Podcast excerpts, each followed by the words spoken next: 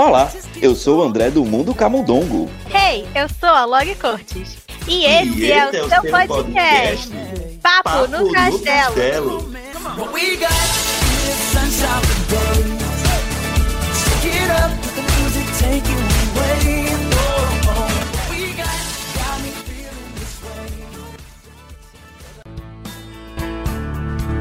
Não sou mais menino pra chorar. Sou um homem, vou buscar meu destino e vou mais além. Será que o mundo vai me dar uma chance de lutar? Ninguém sabe que eu estou aqui.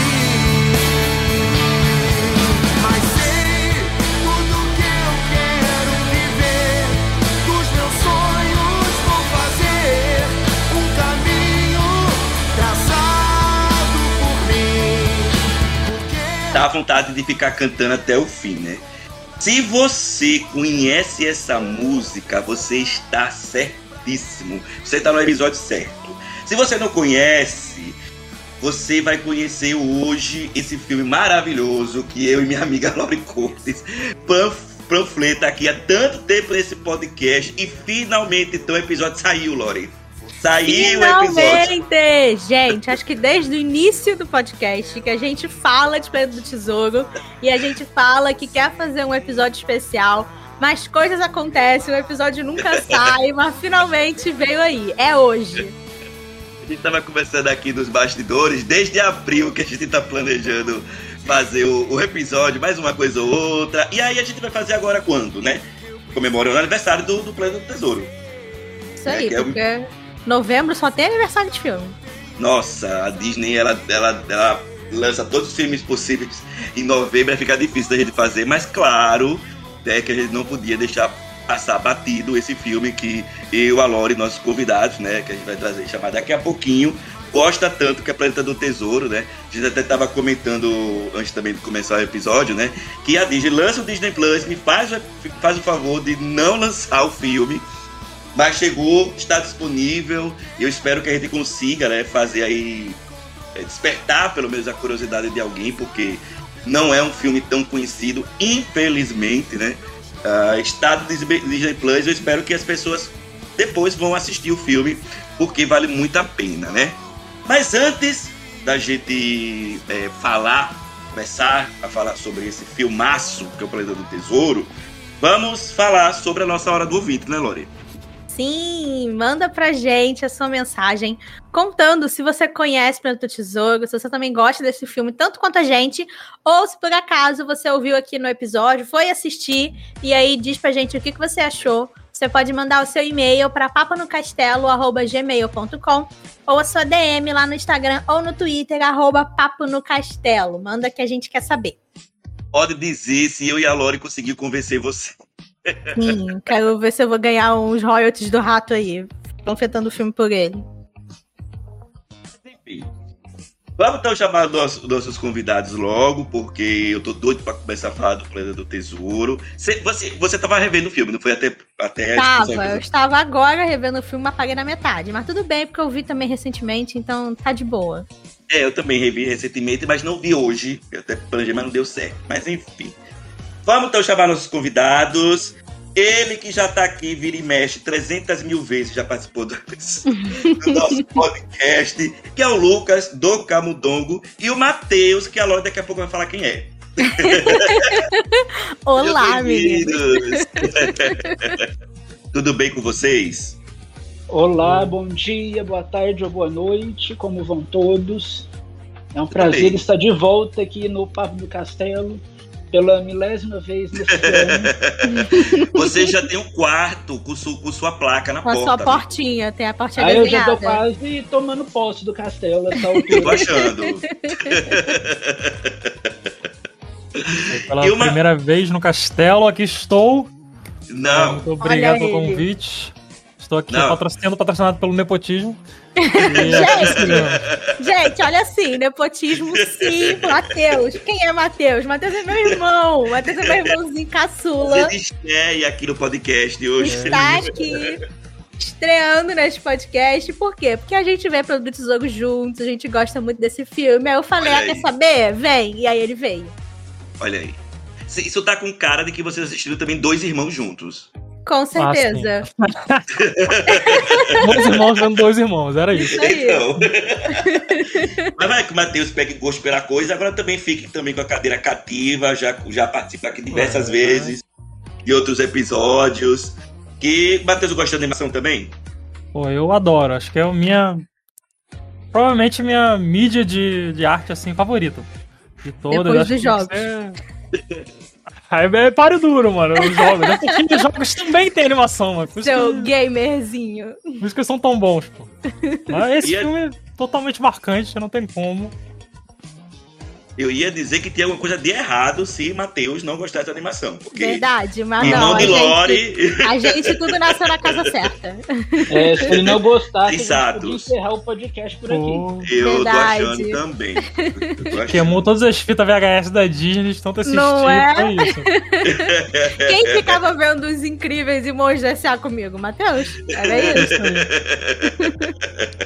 ah, agora eu entendi por que, que o Matheus gosta de animação. A Lore obrigou ele. Olha, é, assim, mano, como tudo na vida. Irmão mais velha é pra isso. Você vai influência. assistir. Você quer vai influência melhor sim. que essa? Ó, o Lucas, como a gente disse, já participou aqui 3 bilhões de vezes do podcast. Ele já deve ter o texto pronto quando ele se apresenta.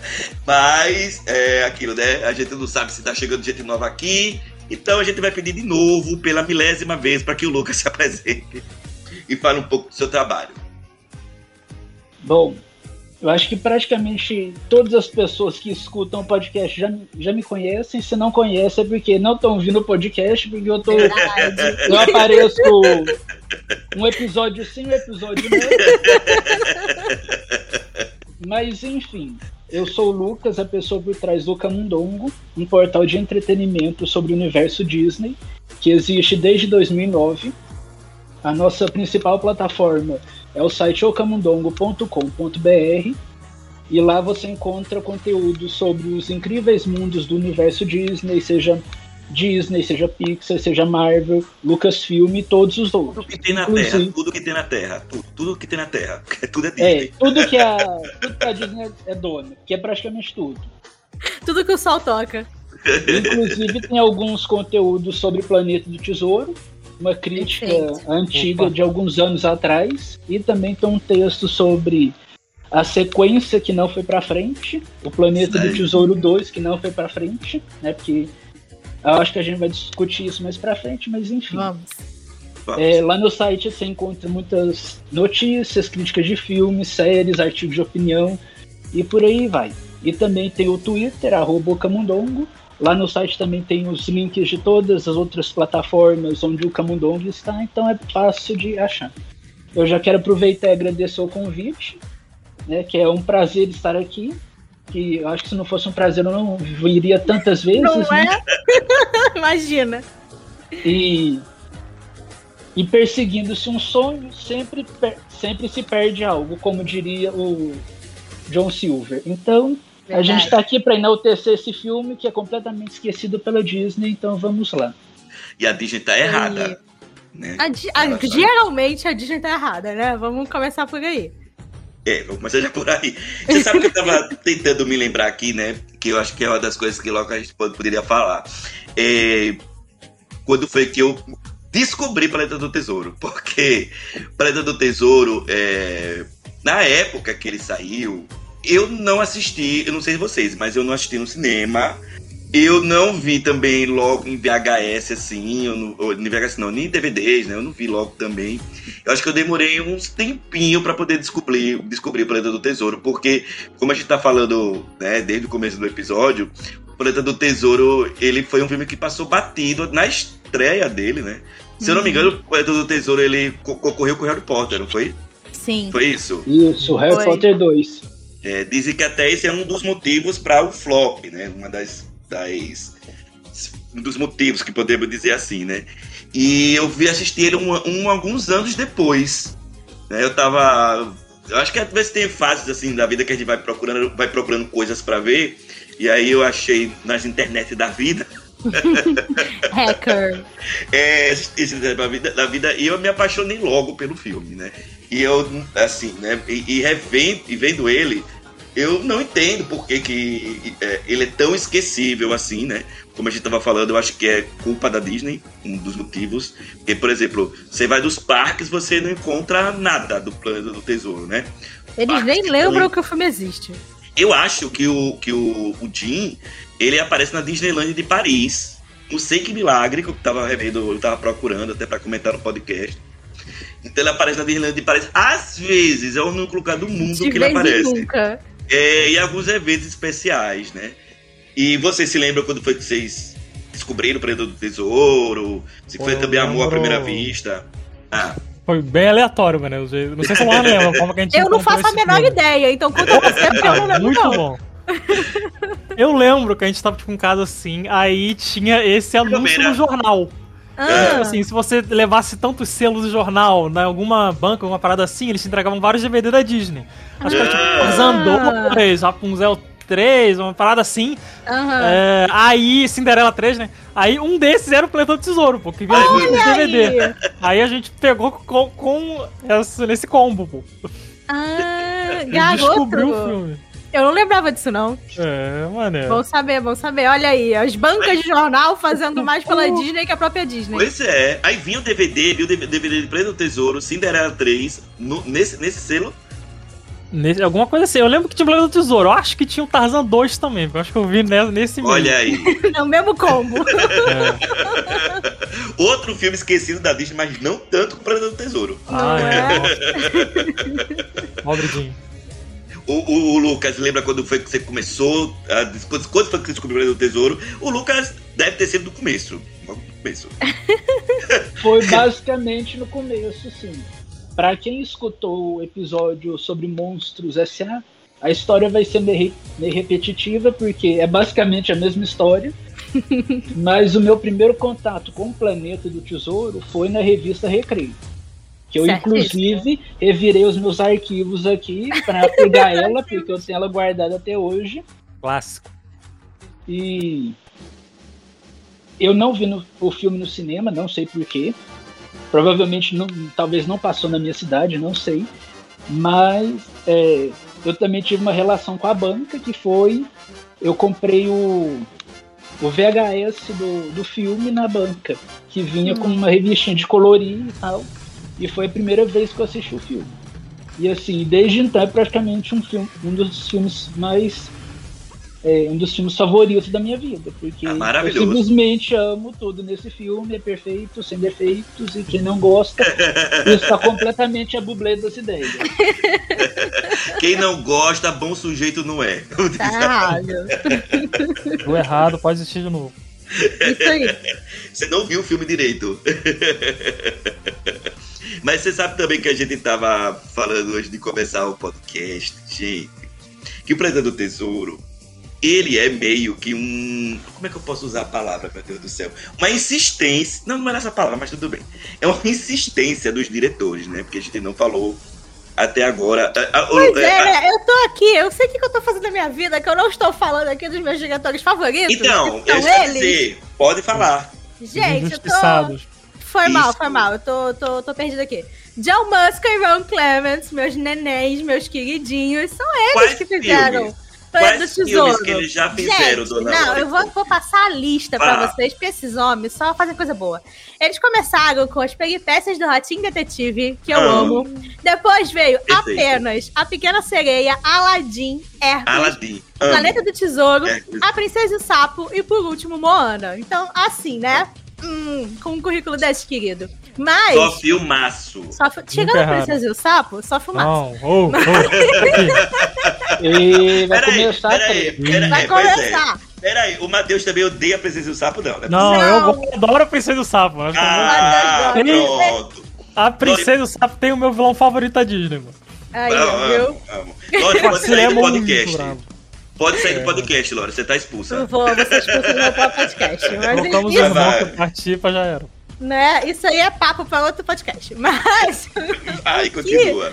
o André estava que ia dizer é que Plano do Tesouro, é tipo a menina dos olhos do John Musker e do Ron Clements. Eles têm essa ideia de fazer esse filme muito antes deles fazerem qualquer um desses outros filmes da Disney que eu comentei aqui.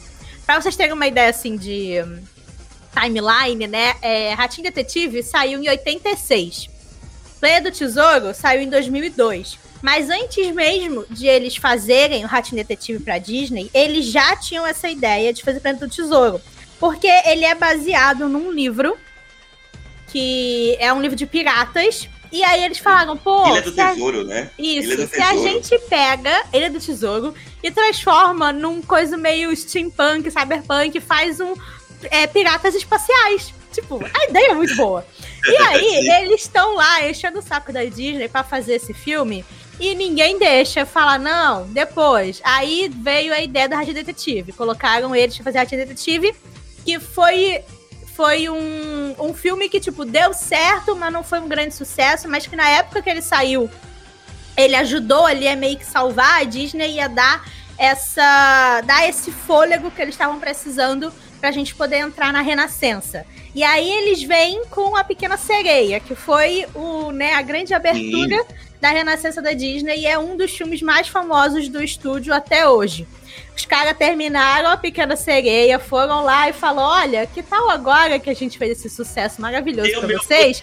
Vocês deixarem a gente fazer todo o tesouro. Aí eles, não, calma, peraí, faz mais esse filme aqui. Aí fizeram Aladdin. Aí voltaram pedindo de novo. Não, faz mais esse aqui. Fizeram Hércules. Aí eles, olha só, amigo, ou eu faço agora ou, ou, ou, desisto. E aí, finalmente, deixaram os dois começarem a trabalhar em Plano do Tesouro.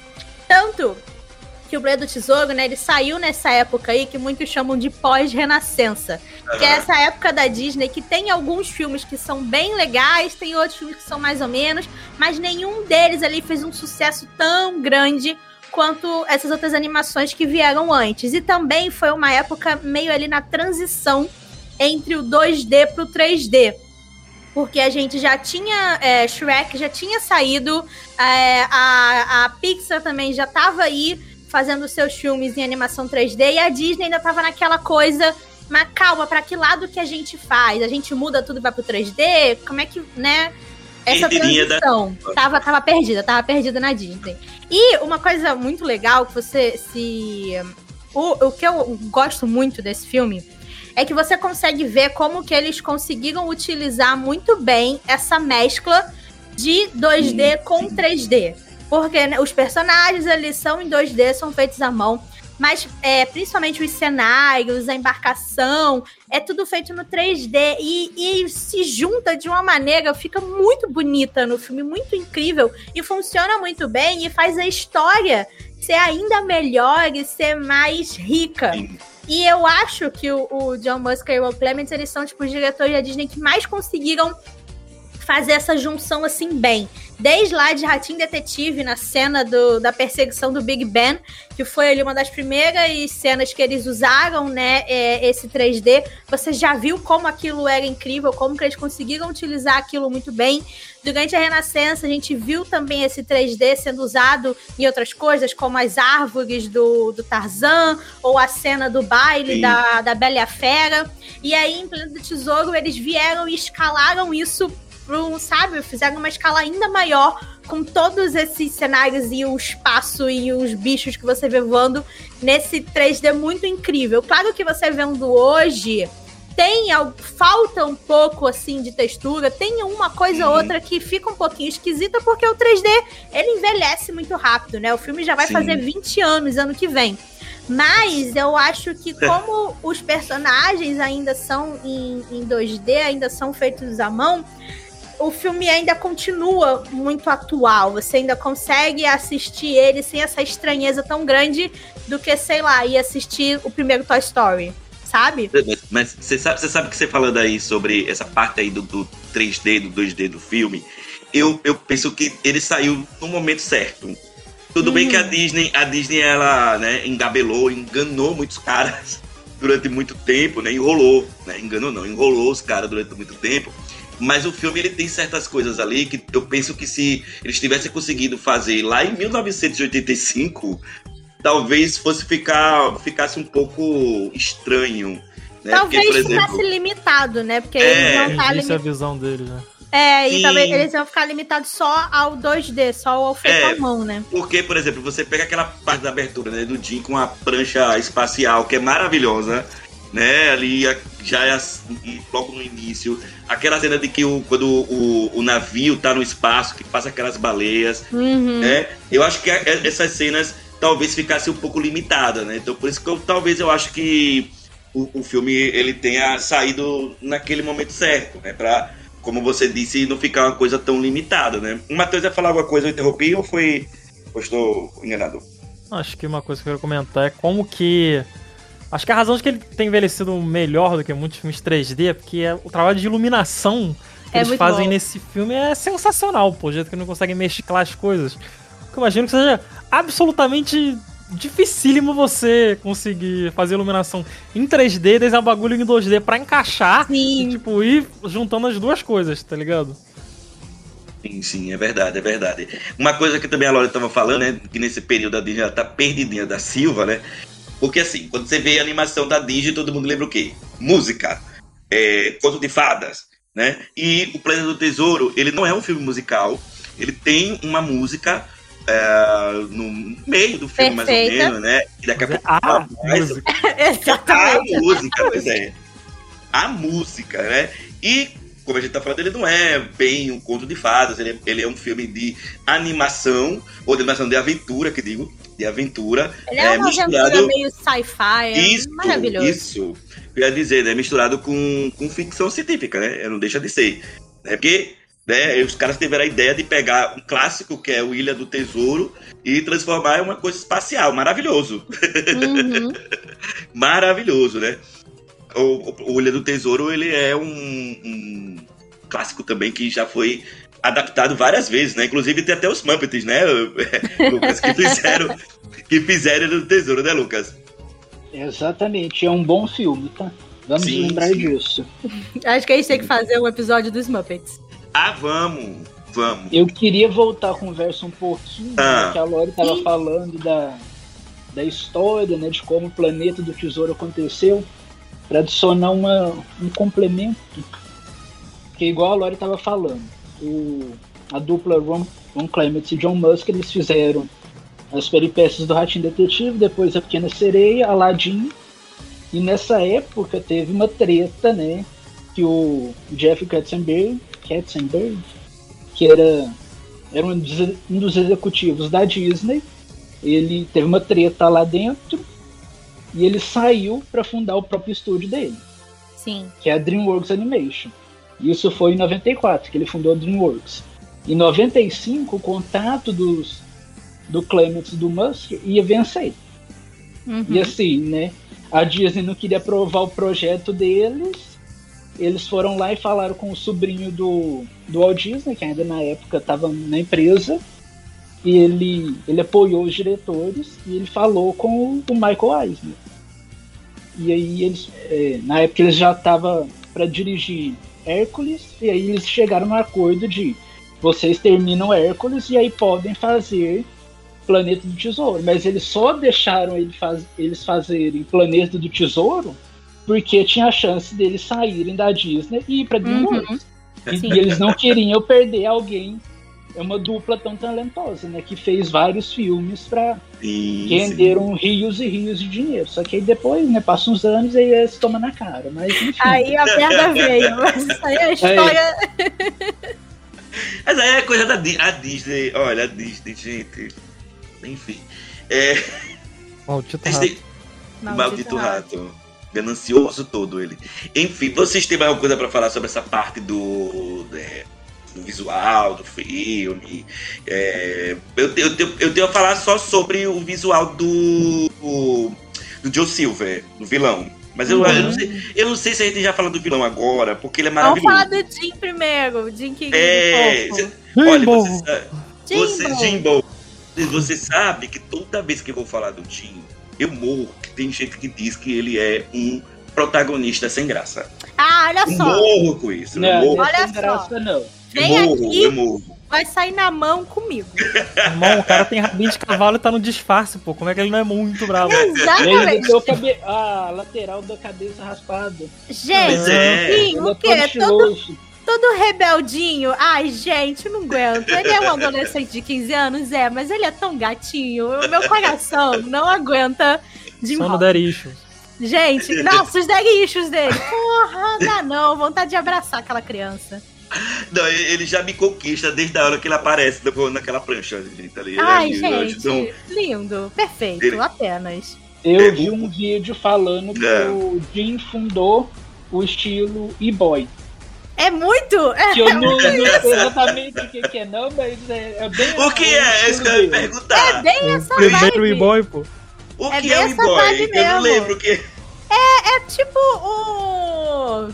É o Jim. Ai, é o. É, é pra ser tipo, tem aquela vibe meio roqueirinho, mas É. que você não tá. É, É um roqueiro nesse- meio emo. Isso, é uma coisa um roqueiro meio emo, um pouquinho mais, sabe, meio triste, sabe? Ah, eu não, não dá pra explicar, mas é o Dinho, olha pro Dinho, é É ele. o emo My Chemical Romance. É, tipo isso. Matheus, você não ficou com vontade de ser e-boy, não, quando você viu o Dinho. Não, o Dinho- não. Olha, de Matheus já cortou o cabelo quase a lá de. Pô, Maria, Olha não, as sei- influências. não, o, o estilo dele me pega, pô. Vou falar real pra você, mas não sei. É bom. Mas eu não gosto do Sasuke, mano. Esse tipo de, de personagem assim não costuma me, me encantar, não. Olha as influências aí já, hein? É. Gente, vamos falar só um pouquinho do Jim, porque como a gente, a gente sempre tem que estar pensando que tem gente que não assistiu o filme ainda, né? Ele não é tão conhecido, né? Qual é a história do Jim? O Jim, como a Lori falou, ele é o típico adolescente rebelde, é, sem causa, talvez, não sei se... É, é um rebelde, é um rebelde sem causa, né? É, que tem a mãe dele, né? Eles estão... A mãe dele vê ele como um problema e realmente né, o garoto causa alguns problemas, tanto é que os policiais do filme é, Já são melhores amigos já dele. são brother dele e tal. E até que cai na, na- no colo do Jim o mapa, né, do que vai levar para o tesouro que é, eles estão em busca do filme, que agora eu, esqueci o nome do O motim de, mil gal... motim de mil galáxias. é, Pô, esse é um Isso. bom nome de. É um de- bom não, não. nome. É maravilhoso. E, e aí o, o Jim, então, né, ele vai ser esse protagonista, tal, rebelde. Você vê ele, ele é, crescendo no filme, você vê ele amadurecendo, pegando né, responsabilidade de uma maneira meio torta, mas pegando, né? Até porque ele vai conhecendo pessoas durante o filme que vai é, vai influenciando ele, né? Inclu- Inclusive até um dos personagens mais chatos da Disney que eu acho, que é o nome daquela daquele daquele daquele robô. Ai, o, O Ben. robô é complicadíssimo. Ele, Ben. é, ele é insuportável mesmo. Ah, É, então pronto. vocês vão falar mal do bem, não, tá? Ai, amigo, você. Defensor do Blake. Não, eu, eu não odeio ele, mas eu acho ele chato. não, não vou entendeu? defender ele, não. Mas não vou falar mal dele também, não. Não, não é que eu odeio ele, muito pelo contrário. Primeiro defenda o Jim, Lucas, então, vai. Eu gosto do bem, mas assim, eu achei meio chato, né? Ele é um Porque chato. Ele é meio espalhafatoso. Mas assim, sobre o Jim, o Jim é perfeito, maravilhoso, e é isso. É isso. Não, mas, não, mas assim, serinho, eu não sei qual é das pessoas que falam que não gostam do Jim. Porque o Jim é basicamente os mesmos personagens que a gente tem na Renascença. Os protagonistas da Renascença, de ser aquele adolescente que não sabe o que é Problema. da vida, problemático. Aladdin. Gente, Aladdin, Hércules, Aladdin é que era proble- ser é. Ariel. Todos eles são assim, sabe? Você tá naquela fase da vida que você não sabe quem você é, você não sabe direito o que você quer, e ele, e ele tem essa fixação, né, pelos piratas espaciais e por essa história específica desse grande tesouro aí que é uma lenda e acaba que a jornada ali chama ele, aparece a oportunidade dele tentar achar esse tesouro e ele vai, porque ele quer se provar, ele quer principalmente provar pra mãe dele que ele pode ser alguém melhor do que ele tá sendo até aquele momento, que ele pode ser principalmente melhor que o pai dele, que abandonou ele. O André não comentou isso quando tava falando do personagem, mas, tipo, Sim. o grande problema, né, assim, do Jill, o dag issue dele, é que o, o, pai abandonou ele quando ele era criança. Tem a cena lá belíssima no filme que Sim. mostra ele acordando um dia e o pai foi embora, filho. Entrou num navio e nunca mais voltou. E desde então a mãe fala que ele começou, né, a, a causar muitos problemas e, tipo, ele se rebelou, né? No, a, a criança, o adolescente não sabe como externalizar os sentimentos, então acaba levando isso para um lado da, da rebeldia, de fazer coisas erradas. E ela comenta que ele sempre foi muito inteligente, mas que ele não vai bem na escola e que parece que ele não quer nada com nada, porque ela tem ali, né, o negócio dela, tem a tá estalagem. Alguns alunos meus. Gente, adolescente é tudo. É, vou ficar mãe aqui. Adolescente é tudo igual, só muda o endereço. É, gente, você cresce um pouquinho e você percebe que isso é, é pura verdade. Mas é isso, sabe? Tipo, parece que ele não tem responsabilidade, parece que ele não quer saber de nada, mas não é bem assim. Ah, o garoto, tipo, tá sofrendo, ele não sabe qual é o lugar dele no mundo, ele sabe que ele não quer ter aquela vida ali que a mãe tem, de ficar preso naquele mesmo lugar e tendo aquele mesmo trabalho monótono uma vida inteira. Tanto que a música do filme, Eu Estou Aqui, tem uma frase da música que fala isso. Eu não sei quem eu sou, não sei o que eu quero, mas eu sei exatamente o que eu não quero.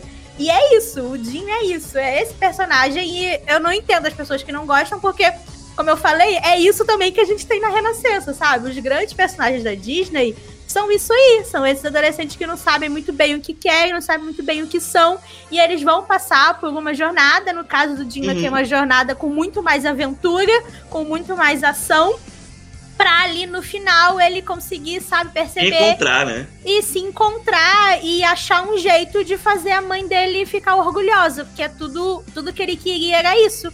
Era deixar a mãe orgulhosa e provar que ele podia, sim, sabe, usar as habilidades dele, usar a inteligência dele para uma coisa um pouquinho mais divertida do que só ter uma estalagem. Acho que uma cena. É, que... fala, Matheus. Encapsula muito bem isso, é logo tipo a primeira cena do filme, pô. Que Sim. ele abre com um moleque, ele pequenininho, né, o Jim bebezudo, na cama ali. Aí entra a mãe falando: Ah, mãe, lê uma historinha aí pra eu dormir e tal. Ele abre. É ele maravilhosa essa cena. Do Butim de Mil Galáxias, pô. Como Sim. que ele tá todo animado e ele é cheio de energia, que ele fica com os olhinhos brilhando assim, estrelando, uh -huh. quando ele vê, lê sobre essas aventuras espaciais, que faz a conexão também da, do livro lá, né? Que inspirou o filme da. Sim. Da, uhum. da Caça dos Piratas lá. E como que, no finalzinho da história, depois que ele para pra dormir, você tem a transição da uhum. cena dele na cama pra ele na prancha, tipo assim, na, do rosto dele, como que você teve essa mudança drástica, né? De um pro outro. Pô, como é que ele chegou aqui, mano? E esse que é, uhum. é o uhum. arco do filme. Isso é lindo, lindo, mano. Os caras é... sabem o que tava fazendo, pô. Sabia, Poetic Cinema. É isso. Não, enquanto ela tava falando, tava, você falou de que ele, ele é parecido com outros personagens da relação, eu me lembrei, comparando com outro personagem masculino, né? Por exemplo, é muito, eu acho ele muito parecido com o Aladdin. Uhum. Né? É, o Aladdin também, ele. A, a, o, a, diferença do Aladdin é porque ele não tem pai nem mãe. Tadinho, né? Aladdin só é, ele, o Aladdin, a... ele tem o fator gado, mano. O pessoal gosta de. tem essa conexão. Aham. Uhum. Eu não sei se. da menininha, pô. É. é, eu, eu, é verdade. Porque o Aladdin tem ali um romance, chama mais atenção então, do que o Jim, que é só ele. Era isso que eu ia dizer é que o Aladdin ele tem o romance. O Jim ele tem um outro atrativo aqui, que é a relação com o John Silver, que daqui a pouco Sim. ele vai falar mais sobre isso, que para mim também é o diferencial aqui desse filme, é um dos diferenciais, né? Mas, mas assim, se a gente for comparar o John Silver com o Aladdin, eles são muito parecidos é, nesse, nesse quesito de ser rebelde, de, de, de ser incompreendido, é, de estar tá ali sem rumo, né? É, o Aladdin que dá um pouco do rumo ali para a vida dele é a Jasmine. É, aqui do, do Planeta do Tesouro, que dá um pouquinho de rumo para para o Jim, já vai ser a jornada dele. É, eu acho que não é nem o John Silver. O John Silver ele tá em outro patamar ali na relação dele.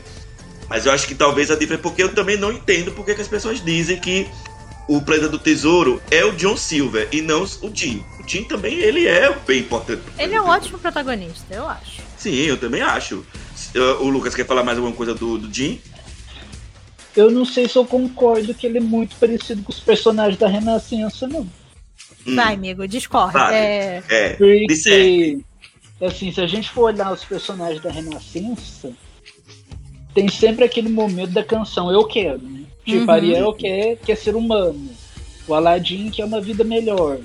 O Quasimodo quer sair da torre, quer viver lá fora. O Jim, ele tá ele não sabe o que, que ele quer. É igual a Lore falou da música. Ele não sabe o que ele quer, mas ele sabe o que ele não quer. Uhum. E assim, eu me identifico um pouco com isso do Jim, porque. Até hoje, com assim, 30 anos, estou nessa. Eu não sei o que eu quero fazer da vida, mas assim, eu, não, eu sei o que eu não quero. Uhum. Então, eu acho que ele distou um pouquinho, mas eu não acho que ele seja um personagem ruim, igual o povo fala, sem graça eu acho que ele é carismático, eu acho que ele, uhum. ele é um personagem assim, muito inteligente. A gente vê é, como ele consegue assim, se virar nos 30, literalmente. Ele monta uma uhum. prancha assim, rápido, ele consegue fazer as coisas assim. Porque ainda tem essa questão do, da mãe dele que ela fala que ah, ele, ele é inteligente, mas ele tá indo mal na escola. Mas tipo assim, não quer dizer, né, que é, a inteligência da escola não quer dizer que ele deixa de ser inteligente. Sim. Sim porque ele ele tem uma boa intuição, ele consegue seguir, assim, ele tem um bom coração também, então ele sabe. Ah, não sei, eu, eu, eu tô perdido igual o Jim. a gente sabe que ele não é uma, uma pessoa, né? ele, é, ele é um bom garoto, né? Uhum. É, que, porque é, vocês falaram da inteligência dele, né? não é qualquer pessoa que consegue montar uma prancha né? Do, uhum, do... Fazer as coisas que ele faz ali. É. Uma prancha solar. É, sim, sim, sim, né? Que imagino que seja uma, coisa talvez até é, normal para aquele mundo dele ali, né? Mas aquele tipo de prancha, mas é, ele montar uma prancha com 15 anos, né? Uhum. É, a mãe talvez é que eu acho que é aquela coisa também, né? De, de do, do embate ali de gerações, né? é, da mãe com o filho, né? Ou a mãe não conseguir entender qual é o momento, né, do que o filho tá, tá vivendo, consegue entender é, bem quais são as dores, né, que o filho tá, tá vivendo, porque o, como a Lori falou, adolescente, né? E eu trabalho com adolescente todo santo dia. todo santo André dia. André sofre. Todo santo dia. É, o adolescente ele amplifica muitas coisas. Uhum. Então, se ele sofre, ele sofre mesmo. Tudo é, é o fim do mundo. É, tudo ah. é o fim do mundo, né? E o, o, o, o Jim, ele sofre aí com a perda do pai. Né? O pai ter abandonado ele. Provavelmente ele deve se sentir abandonado, né? E eu sei disso porque, por exemplo, eu já ensinei, né? É, adolescentes que é, tiveram já os pais, pais separados, o pai também abandonou. E você vê que o menino às vezes muda o comportamento da escola, uhum. fica perdido, não sabe o que quer né? Enfim. Né? E é isso, como o Lucas falou, resumiu, o Jim para mim é um protagonista perfeito, sem defeito, e se você não gosta dele, você tá errado. Isso aí, tá mesmo. Mas é isso, o, o, não Fala, tem nada gente. mais anos 2000 do que ele andar no skate voador, né? Exato. É. Gente, é isso que ah, você puxou, que é. isso que eu ia falar. O mundo, a criação de mundo desse filme, eu acho impecável. É maravilhoso. Uhum. Como eles conseguiram realmente fazer esse lance de piratas espaciais e criar todo aquele mundo ali nessa coisa meio steampunk. É muito incrível. E, e os detalhes de como as naves funcionam e da tecnologia e ao mesmo tempo não ter tanta tecnologia. É muito, é muito maneiro, é muito bem pensado. Eu acho incrível a criação de mundo. Aquela lua que é um espaçoporto, para mim aquilo ali é maravilhoso. Eu não... Aquilo é uma sacada genial. Não é? Gente, é, é muito incrível. Eu, eu, o ai. jeito que eles revelam também que ele é um espaço é Nossa, é sensacional. É tipo assim, até aquele momento você pensa que você pensa que é na só Terra. a Lua, sim. E aquilo lá é a Lua. De repente, não, não é. É o não é. espaçoporto é. de Montreal, que é o planeta que eles planeta vivem. Desse. É, tipo, assim, gente. é um momento assim, uh, o que aconteceu aqui? Aham, uhum, é incrível. Cara, não é isso. Só queria comentar que o, o, mundo desse filme é muito bom. E até hoje eu sofro todos os dias porque a gente não teve a sequência, não veio aí. Ah, vamos! Né, do Tesouro né? 2. vou, vamos falar. Vou deixar o Lucas contar essa história da sabotagem da Disney, porque ele, ele, ele sabe muito mais mais uma. Mas Mais é, é isso, eu sofro todos os dias que o do Tesouro 2 não existiu. E até hoje, nos meus sonhos, eu penso que Disney, aproveita que você tem o Disney Plus, faz Isso uma mesmo. série de Campeonato do Tesouro, por favor, que eu tô te pedindo. Um mundo desse Isso. tamanho aí, tanta coisa legal que você podia explorar, me dá uma série, cara. Ia ser muito legal. Não, mas olha, antes do Lucas Como falar, esse- você sabe que eu tava olhando aqui agora, tem um jogo, um jogo do Planeta do Tesouro. Gente, no- nos anos 2000, tudo tinha jogo. É, e não, mas É eu não isso. sabia que eu não sabia que tinha essa Matheus, Matheus que é o homem do videogame. O especialista Você no sabia? pornô. Especialista. Você Pô, sabia devia que ter um tinha? Play 2, mano. Naquela É. época tinha pra tudo, né? É, Mas, ó, curiosidade aí pra vocês aí também sobre esse filme. No DVD dele, ah, tinha meio que um joguinho dentro que você podia andar dentro da nave. ai, Aí, que tipo, legal. Você podia ir lá dentro da Ah, eu cozinha do cara. Eu tava, eu tava até pensando se eu tava doido ou não. Se existia de fato, né? É, tinha isso, pô. Porque eu não tenho mais aparelho de DVD, eu fiquei pensando, gente, será que tinha um jogo mesmo ou não? Gente, anos Lucas. 2000, tudo tinha jogo. Vai, Lucas, fala da, da continuação, que eu atropelei você, fica falha. Enfim, a gente pulando isso um pouquinho na história, né? Porque é, acho que praticamente todo mundo sabe que Planeta do Tesouro foi um fracasso nas bilheterias, né? Sim. E acho que a gente vai discutir isso depois, porque né, a Disney sabotou o filme de propósito. Mas, Disney enfim, safada. naquela época, quando o Planeta do Tesouro estava sendo feito e tal, a Disney tinha um segundo estúdio, que para quem não sabe, quem fez Planeta do Tesouro foi o Walt Disney Animation Studios. E existiu o Disney Toon Studios, que era Sim. basicamente um estúdio assim de baixo, de baixo orça- orçamento para fazer sequências dos filmes que o Walt Disney Animation Studios fazia. Então tinha Aladdin 2, tinha o Rei Leão 2 e por aí vai. Todos esses filmes maravilhosos saíram do, do Disney Toon. E, s- e, era, e eram filmes assim que geralmente iam direto pro, pro home video, que é para Uhum. VHS, para DVD. E então naquela época, quando o Planeta do Tesouro estava para sair, o Disney Toon já estava trabalhando na sequência. Eles estavam tão envol- confiantes que o filme ia ser bom que já estavam fazendo a sequência. É, não, acho que não necessariamente o filme precisa ser bom para ter uma sequência, né? É, A Disney não. só quer ganhar dinheiro de todo Mas, é. A Disney entende isso, né? Sequência é só quando o filme tá certo, quando o filme tá bilheteria. Mas eles já estavam trabalhando no filme, já tinha diretor contratado, eles já estavam escolhendo elenco.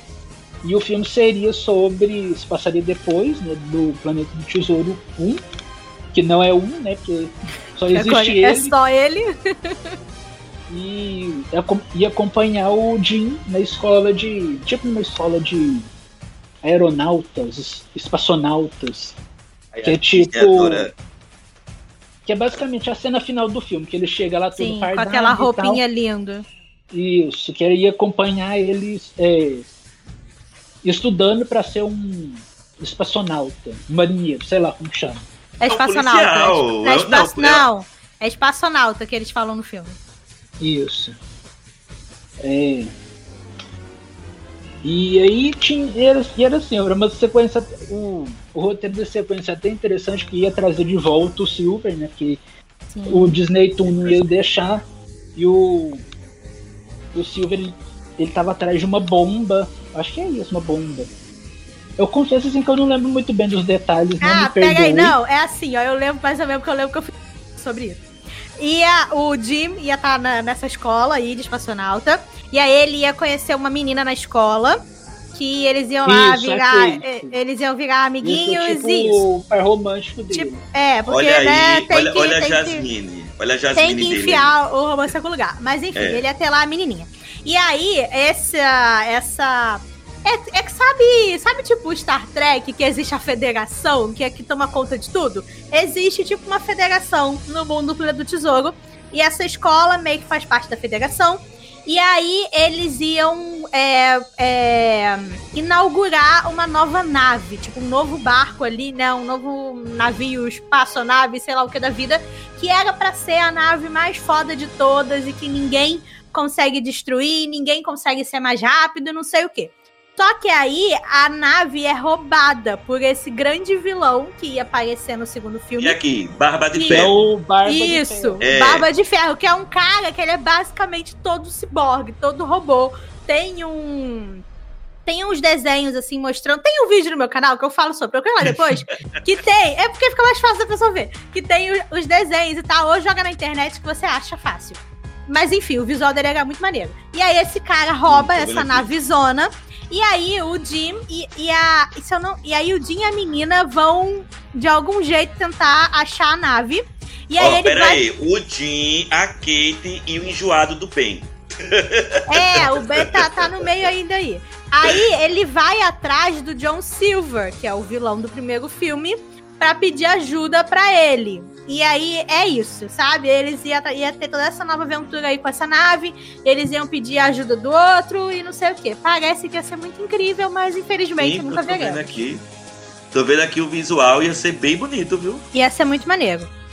Ia ser os personagens, os personagens que entraram nesse filme. O Barba é, de Ferro, inclusive, ele tem um Sim, visual bem. muito maneiro. Então, Mas é isso, aí o filme acabou que foi um fracasso, ninguém foi assistir no cinema. E aí eles ligaram pros caras e falaram, ó, Mas o filme não chegou nem a ser um fracasso oficialmente. É, tipo, um porque dia foi basicamente. depois. O filme estreou na sexta-feira. E na segunda-feira a Disney já falou assim: ó, acabou o Sim. filme, não vai ter o 2. cancela isso aí. Eu acho que. Acho que os atores já estavam indo pro estúdio pra começar a gravar as vozes e a Disney. Não, Sim. não vai ter mais, não, pode voltar pra casa. Acabou. Bem nesse nível. Foi tipo assim, foi só o primeiro final de semana e pronto, acabou. Porque a Uhum. Disney literalmente sabotou o Planeta do Tesouro pra acabar com a animação tradicional. Que ela queria mi- migrar pro, pra computação gráfica. Isso. eu, eu tava Ah. eu tô olhando aqui, ó, o filme, ele, ele, Planeta do Tesouro, ele custou 140 milhões, certo? De dólares. Aí bilheteria, ele deu 109 milhões.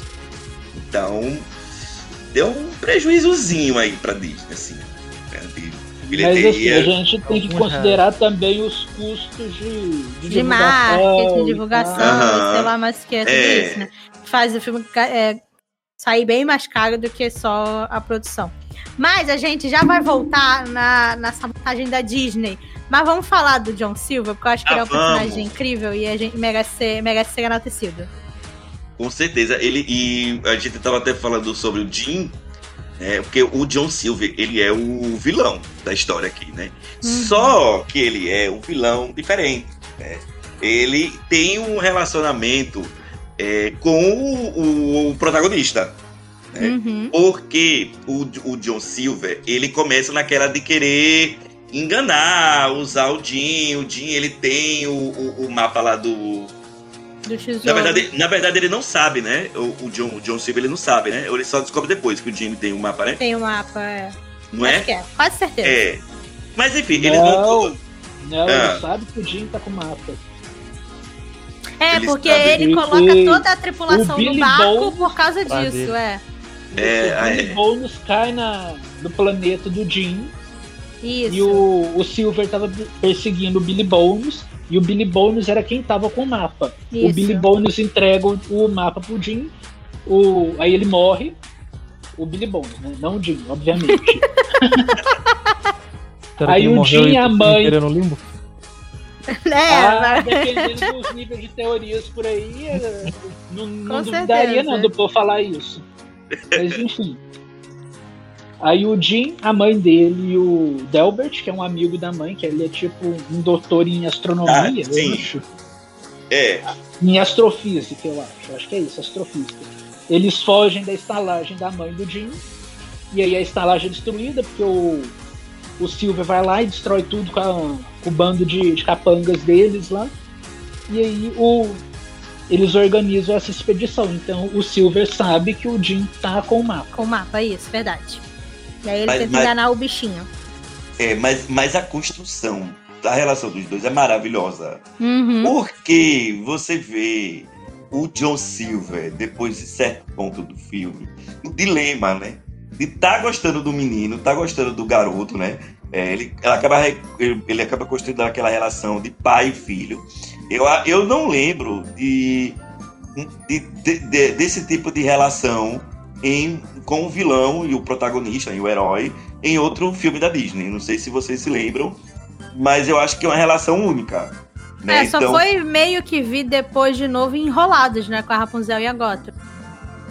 É, mas assim, ali pra mim. Mas é uma ainda relação... é diferente, ela, é. ela- ela é vilão full, né? Ele, Não, é, Sim. sim, é. Tipo E- o Frollo e agora- também, né? Que tem Não, aquela coisa É, assim, o meio de- Frollo também, eu o É, Quasimodo, o é. do, do Quasimodo, mas assim, Não, É. mas, mas, mas não é uma ali. Relação. Mas, mas- é, mas ali é uma relação.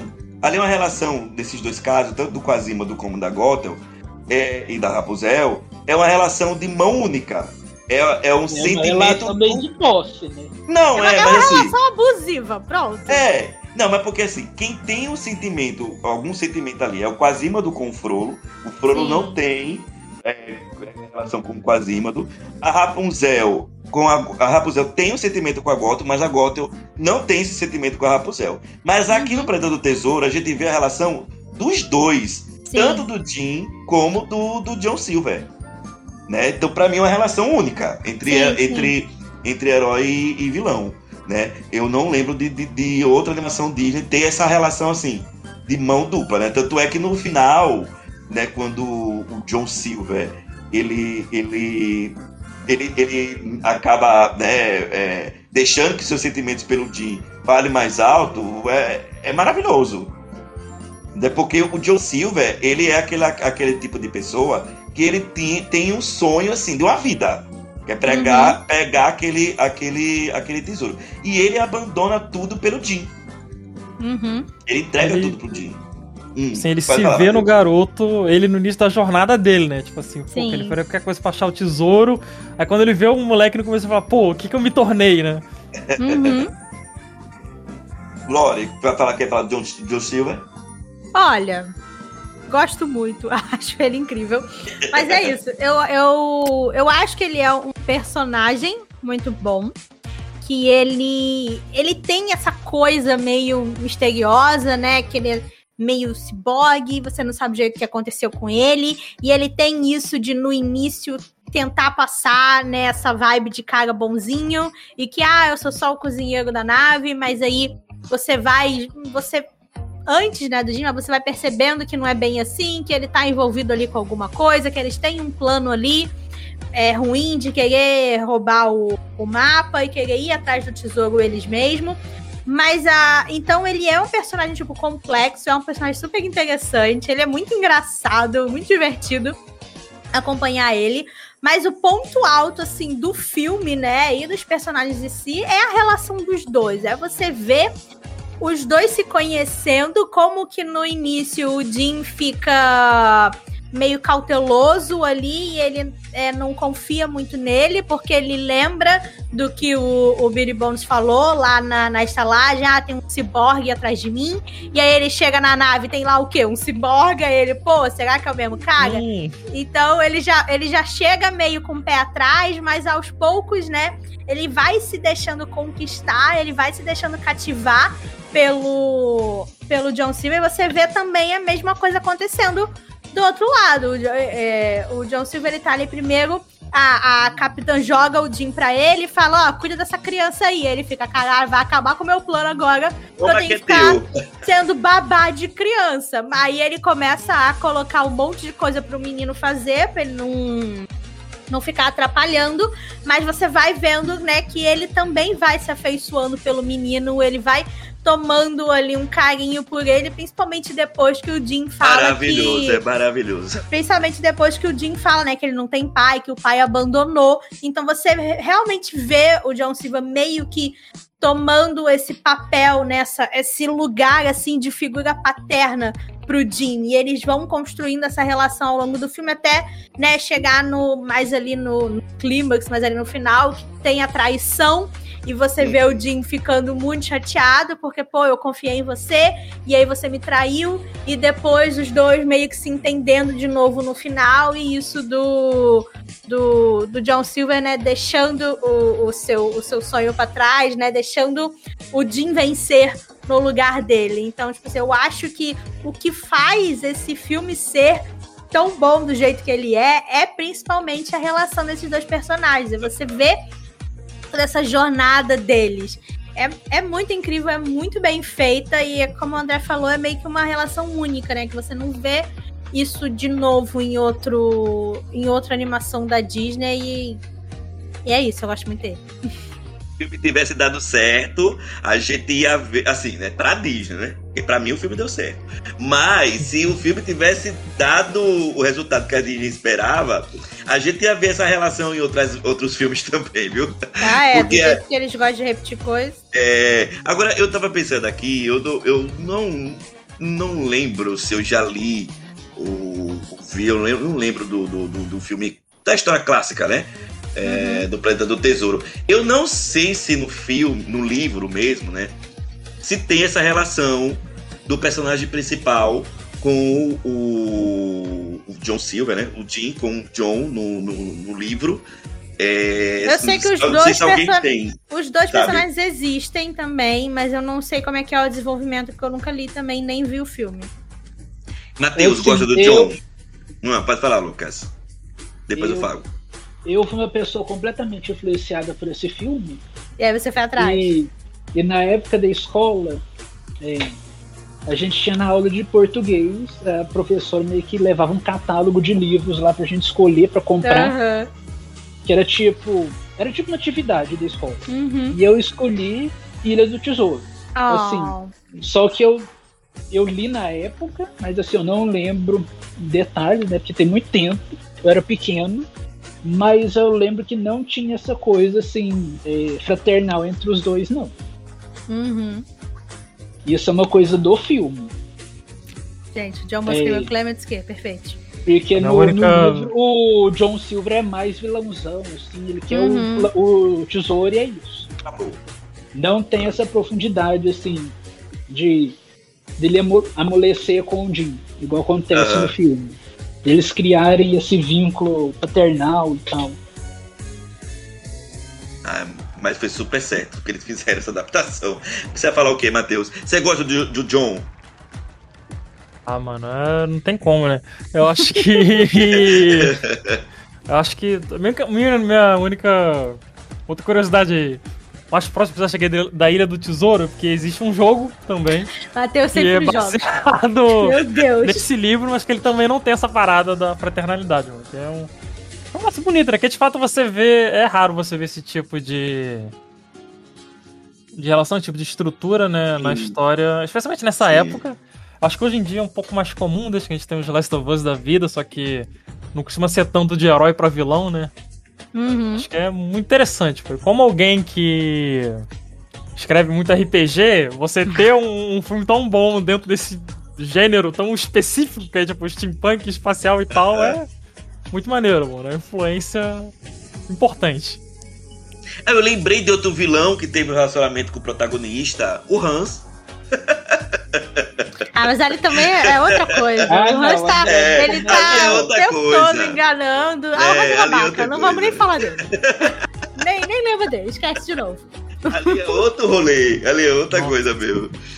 Mas teve, né? Porque é, se o povo. Não, mas teve o Hans com, com a ah, Ana. Né? Não, tem nada a ver, não. É. não chega nem perto do, do Silver. Porra, nem mesmo, não nada, muito. Olha que ele, tudo nele é maneiro, né, mano? O braço Sim. dele é. Por jeito Sim. que eles fazem a, a, a ele virar Gente, um canhão, o jeito que o bagulho atira, é muito foda. A apresentação dele, quando ele, o Jim e a equipe chega lá na nave, é tipo, é sensacional. Ele cortando os trem, fazendo uhum. a sopa. Aí ele entrega a sopa ele vira. Ah, é uma antiga receita da família. Ah, tem uma, tem uma, uma velha, velha na família. família. Muito bom. O olhinho dele, que tipo, ele vira, fica transformando pra ele enxergar mais longe ou mais perto, fazer várias coisas. Pô, muito bom, mano. Os detalhezinhos que completam o filme, né, mano? E como o olho dele também muda de cor, quando ele tá com raiva, Sim. o olho fica vermelho. É... Assim. é um personagem assim incrível, incrível. E a gente tem que dar os créditos ao Glen Keane, que foi quem animou o John Silver. Sim, Glen é um animador fantástico. Maravilhoso. Animou diversos personagens icônicos, incluindo Ariel e por aí vai. Vocês gostam do. do Moff? Eu ah, adoro. como não gostar? É um bichinho ah, ele é fofo. É maneirinho, pô, é bem da hora. Eu É. queria um Morph. Eu acho que a, a pergunta não devia ser quem gosta do Morph, é quem não Quem queria não ter gosta. o Morph. É, Não, dá, dá- uma certa Gente, raiva porque ele dele. é assim, além dele ser É. um animal de estimação, ele se transforma e ele pode servir assim pra muitas coisas. sim, ele Igual pode ajudar. que o, que o Silver vai arrumar a perna dele e ele vira uma chave de, de coisa lá pra ele apertar a perna. Então é tipo assim. É o animal. Multifunção. isso, isso. É, quem não quer? uma Maravilhoso. Não, e, E é ele também fofo. E, e ele tem um dilema também, o Morph, né? Ele, ele, ele é o bichinho de estimação do John, né? Ele, ele é lá o, o amigo do John. Mas ele também começa a se afeiçoar com o, o Jim, porque ele fica muito tempo com o Jim, né? E o Jim quer brincar com ele, porque o Jim é um garoto, aí não pode esquecer que o Jim é um garoto, né? E aí ele também começa a ter um certo dilema, porque depois de certo tempo, o Moff também ele vai, é, ele, ele fica lá, né? Tem um momento que ele pega o mapa pra vou, brincar, né? é, é, pega, o- pega o mapa, e com quem que eu vou dar esse mapa? Ele começa a brincar, e começa a depois perceber que ele quer ficar com o Jim, porque ele percebe que naquele momento o John Silver tá errado, né? Então ele tem também o seu, seu dilema. Mas ele é um personagem pra mim que funciona perfeitamente. E filme. o Morph só mostra como o Ben não deveria ser do jeito que ele é, porque o Morph já é um ótimo alívio cômico. Você não precisava do robô escandaloso. Por que, É, que você não isso eu gosta? concordo, porque eu, eu gosto Gente. do bem, assim, do robozinho e tal, mas assim, meu Deus, ele é muito escandaloso. Não, Não, ele é muito escandaloso. É, mas- mas, eu sinto que da gente que tá aqui, a Lore tem mais ódio dele. Ai, eu tenho. Ai, ele me irrita. Porque, Se tipo ele assim, fosse uns 20% menos, menos, só Sim. menos, acho que seria, pô, já perfeito. seria melhor. Porque eu gosto muito do filme. E eu acho que ele é um filme perfeito, tirando o Ben, sabe? Mas assim, pra, pro Ben ser diferente, acho que eles deveriam ter escolhido outro ator, porque no original é o Martin É, Short. E assim, então. praticamente todo personagem que o Martin Short faz é meio irritante. É aquilo ali, é. meio escandaloso. Então, eu acho que é isso. Eu acho que o, o Ben, ele ainda tá meio preso nesses sidekicks engraçadinhos e escandalosos da Renascença, sabe? Tipo, o, gênio, principalmente os de- depois que o gênio veio, acabou. O verdade. gênio, o Mushu, ele ainda tá meio nessa vibe. Então eu acho que, tipo assim, não precisava. Tipo, eu entendo a importância do personagem na história. Sim. Sem ele ali, né? A gente não tem o final do filme, a gente não tem. Não, a gente não ia descobrir muita Não coisa. ia- Então, é, ele. sim, então, ele é um personagem muito importante e ele fa faria, né? Faz muita diferença ter ele na história, mas a personalidade dele é que é o É problema. irritante. É muito irritante. Porque, tipo, o lance de ele não ter a memória e ele ser esquecido e tal, isso ok, acho super legal, super combina.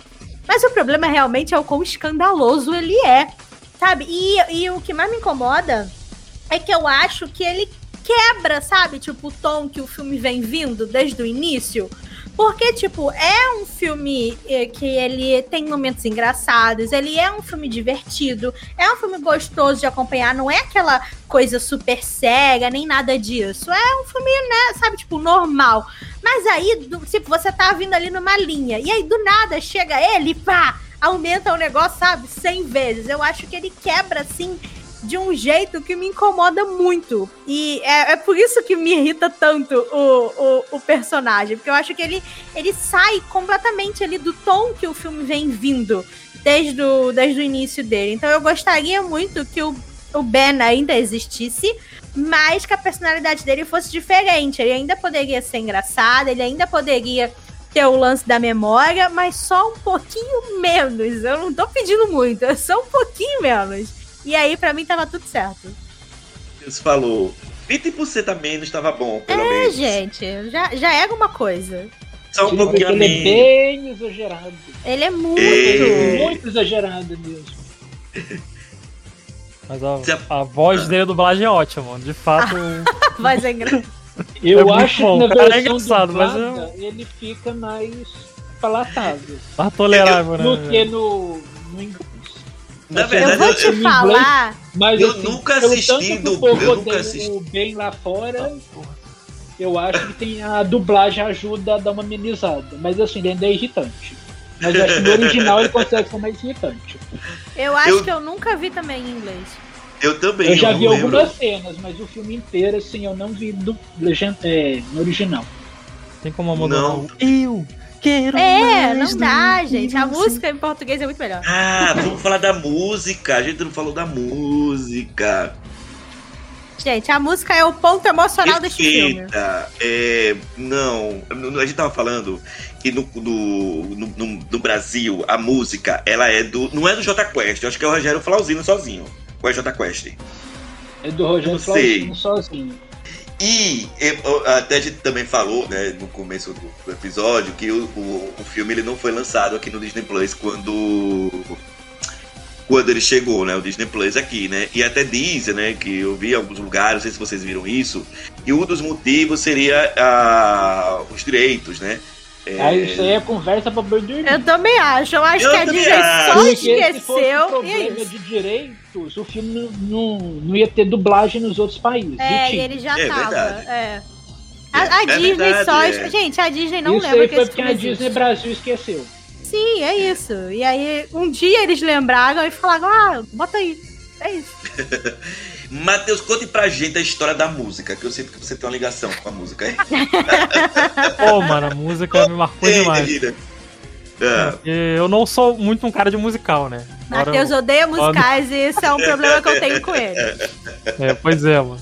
Agora eu, eu gosto do a maioria dos filmes da Disney.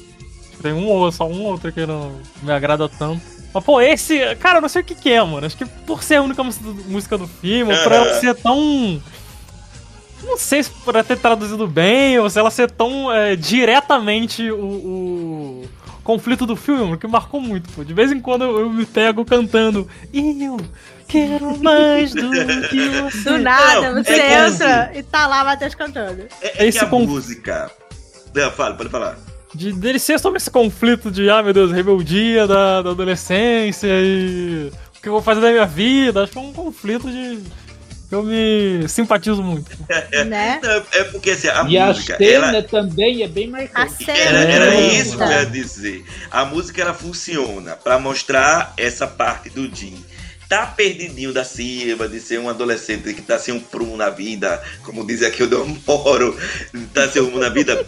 A gente também vê na, na, é, no filme, essa, na cena, essa parte, por exemplo, da construção aí do relacionamento do Jim com o John, né? Que você vê também certos pontos de vista ali do John, né? Então tem uma parte bem emocional a música, né? A- a- além dessa parte aí de, de você também entender o ponto de vista do Jim. Você vai falar alguma coisa, Lori? Eu acho que é isso. Eu acho que a música é isso. Ela não só traduz muito bem o que o personagem sente, porque ela ela não chega a ser uma I Want Song, né? Porque não é o personagem que tá cantando e, o, e o, o filme não tem estrutura de musical. Mas ainda assim, ela é uma música sobre o Jim. É uma música que tá contando exatamente ali o que, que ele sente, quais são, né, tipo, esses medos e essas vontades dele.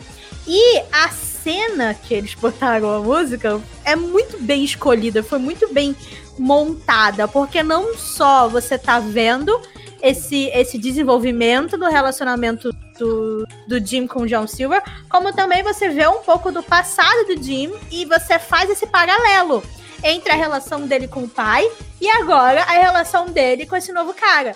Então eu acho que é por isso que ela marca tanto e que ela faz ser uma cena tão icônica, né? Uma cena tão marcante. Porque a gente já sabia que o Jim tinha problemas e a gente já sabia que o pai não tava ali, porque, né, quando no início você vê só tem a mãe e tem um diálogo da mãe conversando com um amigo falando: "Ah, desde que o pai dele foi embora, ele não é mais o mesmo" e tal. Então a gente já sabia que o pai não tava ali. Mas aí quando chega nessa parte da música, você vê a cena do pai indo embora. E é uma cena muito forte. Você vê a criança levantando assustada da cama e correndo atrás porque o pai foi embora e ele tá chamando e o pai não tá voltando, sabe? Então eu acho que eles conseguiram criar. Ai meu Deus, bati no microfone. Eu acho que eles conseguiram criar junto Não. com. Eu acho que eles conseguiram criar junto com a letra da música uma cena que é muito bonita e muito forte e que traduz tão bem o personagem e principalmente essa relação que é um dos pontos altos do filme. E é por isso que, tipo, eu também amo essa música, acho ela incrível.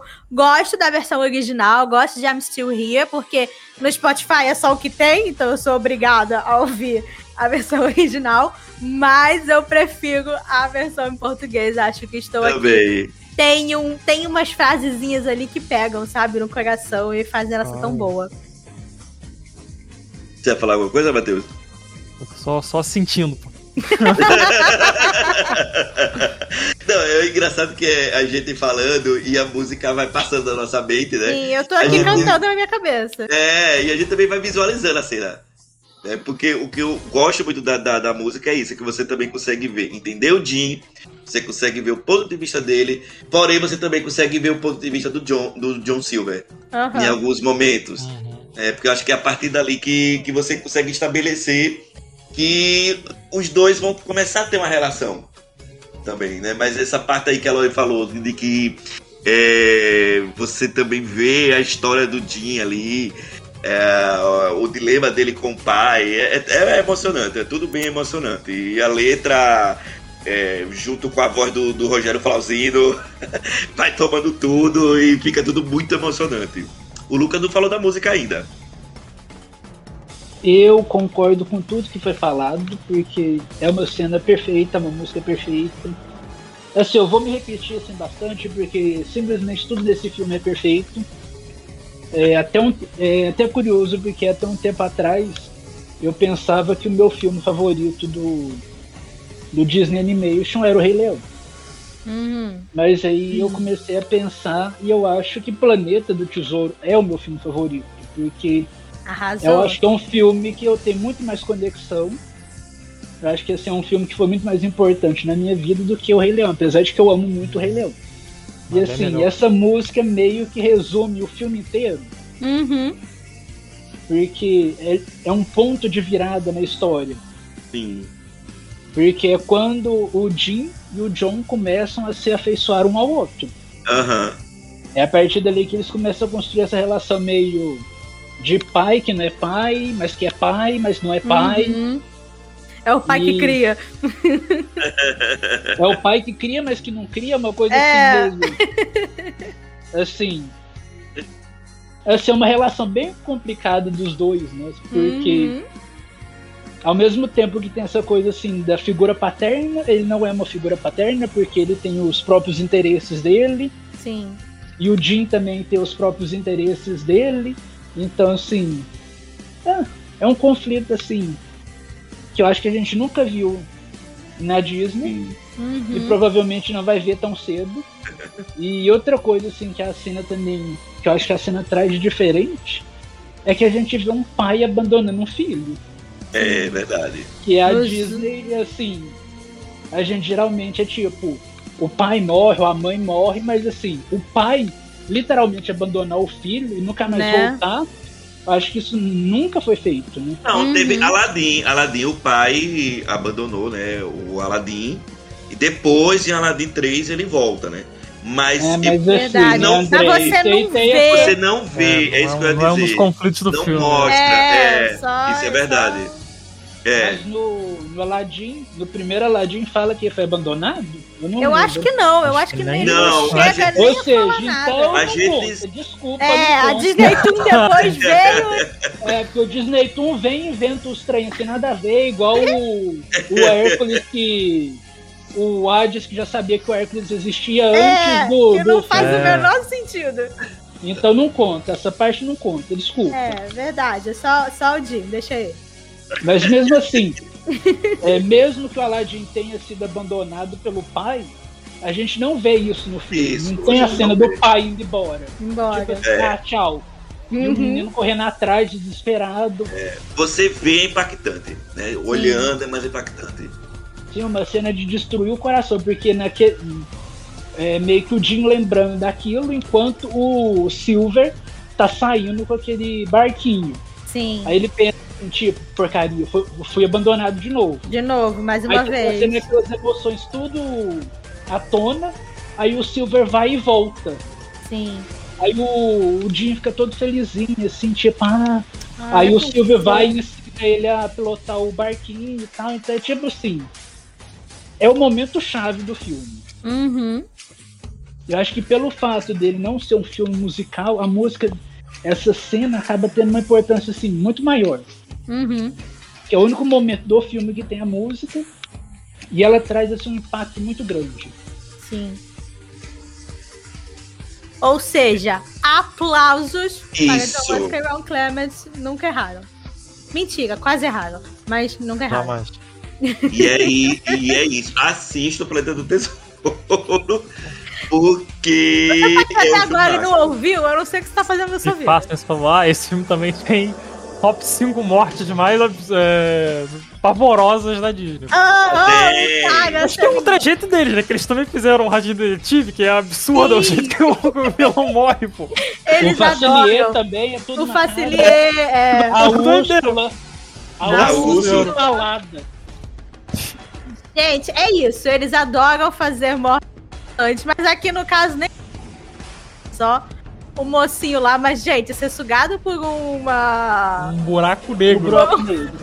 não deve ser legal. Não, não deve. Virar Não do avesso, recomendo. entrar dentro de outra dimensão, que é que parada. Não é? Vocês têm mais alguma coisa a falar do, do, do filme? Ou só dizer que é maravilhoso? Cara, eu acho eu tô que. pensando. Pô, se ele só fica tipo, apontando coisas maravilhosas que eu gosto no filme, não tem como. Faz Todo o je- o jeito que eles fazem Ah. o planeta é incrível também, pô. Não é? Porque o planeta é toda uma máquina. Gente, eu tô Aham. falando, a construção de mundo desse filme é muito boa. Pô, o, o portal, quando ele abre e ele vai, tipo, transicionando pra outros lugares na galáxia, é muito absurdo, pô. É incrível, é incrível mesmo. É muito foda. E a ideia de ser um portal também, porque é muito legal, porque lá no início do filme, quando o Jim tá, tá lá lendo o livro com a mãe, ele, quando termina o livro, ele fala: Mãe, como é que você acha que eles fizeram? Como é que eles apareceram do nada e depois sumiram do nada? E aí, lá no final do filme, você descobre que eles tinham esse portal, que eles podiam ir pra qualquer lugar. É maravilhoso. E né, o visual em si também é muito incrível. É muito doido também, que acho que é um momento de construção de mundo assim. Acho que dá a entender no filme também que não foi o capitão que fez a máquina, ele que achou também, ela já tava lá.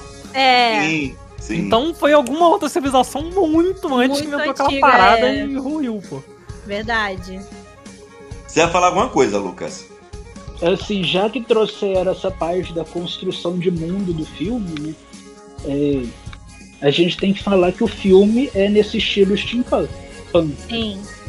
Que é essa coisa assim meio futurística, mas que tem essa coisa meio é, retrô, porque não é tipo aquela tecnologia assim moderna, mas é uma tecnologia meio que movida a vapor. Uhum. Tanto que eles têm navios de madeira flutuando no espaço e viajando pelo espaço É e tudo mais. muito bom, é muito bom. E assim, eu vejo que as pessoas comparam muito Atlantis com o Planeta do Tesouro. É, porque né, são filmes assim, meio que, vamos dizer assim, entre aspas, voltado para o público masculino. Uhum.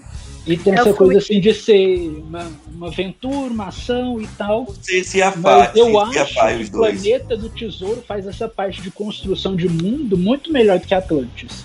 Verdade. Porque Ah, não, parece sim. que Atlantis eles construíram assim, um mundo tão complexo, tão cheio de coisa, tem idioma, tem não sei o quê.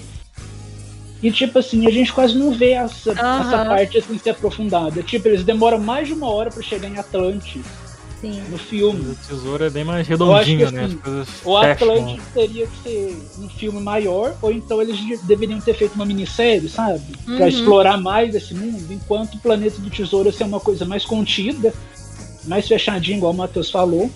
E ia ser uma coisa assim tão bem feita, porque igual a Laura tava falando do livro. É, que o Jim tá lendo lá no começo, que também é um livro assim meio holográfico. É muito incrível o que é um livro coisa, daquele. é, de tudo meio que se paga depois. O Uhum. Jim é tão obcecado com aquilo, ele tem tanto conhecimento que ele consegue salvar a equipe do navio no fim do filme. Uhum. Porque ele é o único que consegue entender como que o mapa funciona, Sim. como que o mapa abriu o portal, como que. Não, e ele abre aquela, aquele mapa numa facilidade tão grande que parece que ele tá abrindo, não sei, a porta de casa. É maravilhoso, parece que ele tá brincando Uhum. com aqueles. Com aqueles... É, cubo mágico. Isso, o cubo mágico. Eu ia falar Rubik, sei lá o quê, mas é o cubo mágico, isso. É muito maneiro. É, e assim, o mapa também é uma. é, não é só um mapa. Uhum. Ele serve de chave também. Sim. Ele é tipo uma. Ele é tipo assim, um canivete suíço, ele tem várias funções dentro da história. Que ele serve para guiar até o planeta do tesouro, mas ele também serve para abrir a porta do. Vamos dizer assim, do cofre, onde está Uhum. o tesouro. Sim. E não só né? abrir a porta do cofre, mas também levar eles para outros lugares, que foi como o, o capitão conseguiu roubar o tesouro. Sim. Também Então, é o é gambito uma que o sacada Jim usa pra boa. entrar. eu- Nossa, é É sensacional. muito bom. Mas isso que o, o Lucas estava falando de comparar com Atlantis, já vi também pessoas comparando. Tipo, eu entendo as comparações, porque são dois filmes, assim, tipo, mais diferentinhos da Disney. São dois filmes que trazem essa temática um pouco mais de ficção científica. O Atlantis Sim. ainda acho que mais do que o. Do que o Planeta do Tesouro. Por quê? Porque o Planeta do Eu Tesouro acho que ele é mais. eu acho, acho- que o Planeta eu- do Tesouro, ele é um steampunk. Eu não sei. É, mas o isso é sci-fi. Roberto não está aqui pra eu perguntar. mas eu não sei se, tipo, todo steampunk é considerado sci-fi, sabe? Ou é? Eu não sei. É, ele é Eu sobre que tecnologia, sim, né? então é também. É, uma então, tecnologia diferente. Sim, sim, então. Enfim, então, É porque eu não entendo muito bem as, as nuances de ficção e todas as coisas. O Roberto deveria estar aqui, mas resolveu ir pro cinema. Vou, vou Olha falar mal aí, dele aqui mano. no podcast. Pega aí. Resolveu ir pro cinema. Mas, enfim, é. Ai, sei lá, já nem sei mais o que eu tava falando. Ah, que eu entendo Ó, As eu- comparações. Eu pesquisei aqui no Google, já que não temos o Roberto para pesquisar. temos Google. É, e segundo a Wikipedia, assim, não me crucifiquem. é, steampunk, também conhecido como vapor punk ou tecna-vapor, a abreviação de tecnologia vapor, é um subgênero da ficção É científica. subgênero sci-fi, é, tá. Então é isso mesmo, é. Os dois são, são full sci-fi. Eu já nem sei mais aonde eu ia com, com o que eu comecei a falar. Você estava comparando Comparando. Atlantis Com o Atlantis, É, ah tá. Enfim, eu Aí também você- acho, eu também É. acho o Planeta do Tesouro um filme melhor do que Atlantis. Disso que o Lucas falou também. E eu, eu concordo que o mundo de Planeta do Tesouro também. Eu não sei se chega a ser mais bem desenvolvido, mas a gente consegue ver mais, né? A gente tem mais, tipo, detalhezinhos ali. E todas essas coisas que você falou do, do mapa, que não é só mapa, e todos os detalhezinhos que você vai ouvindo durante a história. E no final, tudo faz sentido, né? No final, tudo volta, tudo tem um desfecho. Eu acho que faz o filme ser tão bom e ele ser tão completo. E, e tudo isso, tipo, que a gente tá falando aqui, né, da história dos personagens do mundo, só me deixa ainda mais irritada com a Disney por ter sabotado o filme, sabe? Por eles terem literalmente falado, ah, quer saber? Foda-se, eu não estou me importando com esse filme, então eu não vou me esforçar para que esse filme vá bem. Eles base, quase que fizeram o contrário, basicamente se esforçaram para o filme não ir bem, porque ele já tá, como eu comentei, né? O Planeta Tesouro saiu nessa época aí da transição entre o 2D com o 3D. E o povo da Disney já tava querendo sair do 2D e entrar no 3D para né, é, alcançar a concorrência, alcançar os outros estúdios que já estavam trabalhando com o 3D e estavam tendo sucesso. E aí eles meio que viram em Planeta do Tesouro essa oportunidade de falar, quer saber, é agora que a gente vai tampar o caixão do 2D. A gente vai fazer esse filme aqui que demorou tanto tempo a ser feito, que gastou tanto E nem dinheiro. ali. E nem tapou ali. E nem. É, e- então, é isso. É uma das coisas que mais me irrita. Porque eles fuderam o filme. E ainda assim, depois dele, ainda a gente teve. A gente ainda teve o irmão urso e o Nenka Vakatussa. Que vieram ainda em. Ainda em 2D. Só depois que veio ver o Tico Ligo. Lá com o Chico Liro. o Tico Ligo com 3D Pra logo depois do tipo Odeio. Ligo, Família do Futuro e Bolt, eles voltarem de novo com o 2D, com a Princesa e o Sapo, e tentando pedir desculpa pro, pro E John o Pooh? Não, calma, o Pooh vem depois, amigo. Calma, eu tô, eu tô na Princesa e o Sapo ainda. E aí eles voltam no, pro 2D com a Princesa e o Sapo e tentando pedir desculpa pro John Musk e pro Ron Clements pelo que eles fizeram. Olha, se eu fosse eles, eu não tinha voltado. Sinceramente. Mas enfim, eles são pessoas melhores do que eu. Porque me deram Moana depois, então tá tudo certo. Mas, sabe, é isso. E eu acho que esse é um dos motivos pelo qual eu o André a gente fala tanto de Planeta do Tesouro aqui, na, aqui no podcast.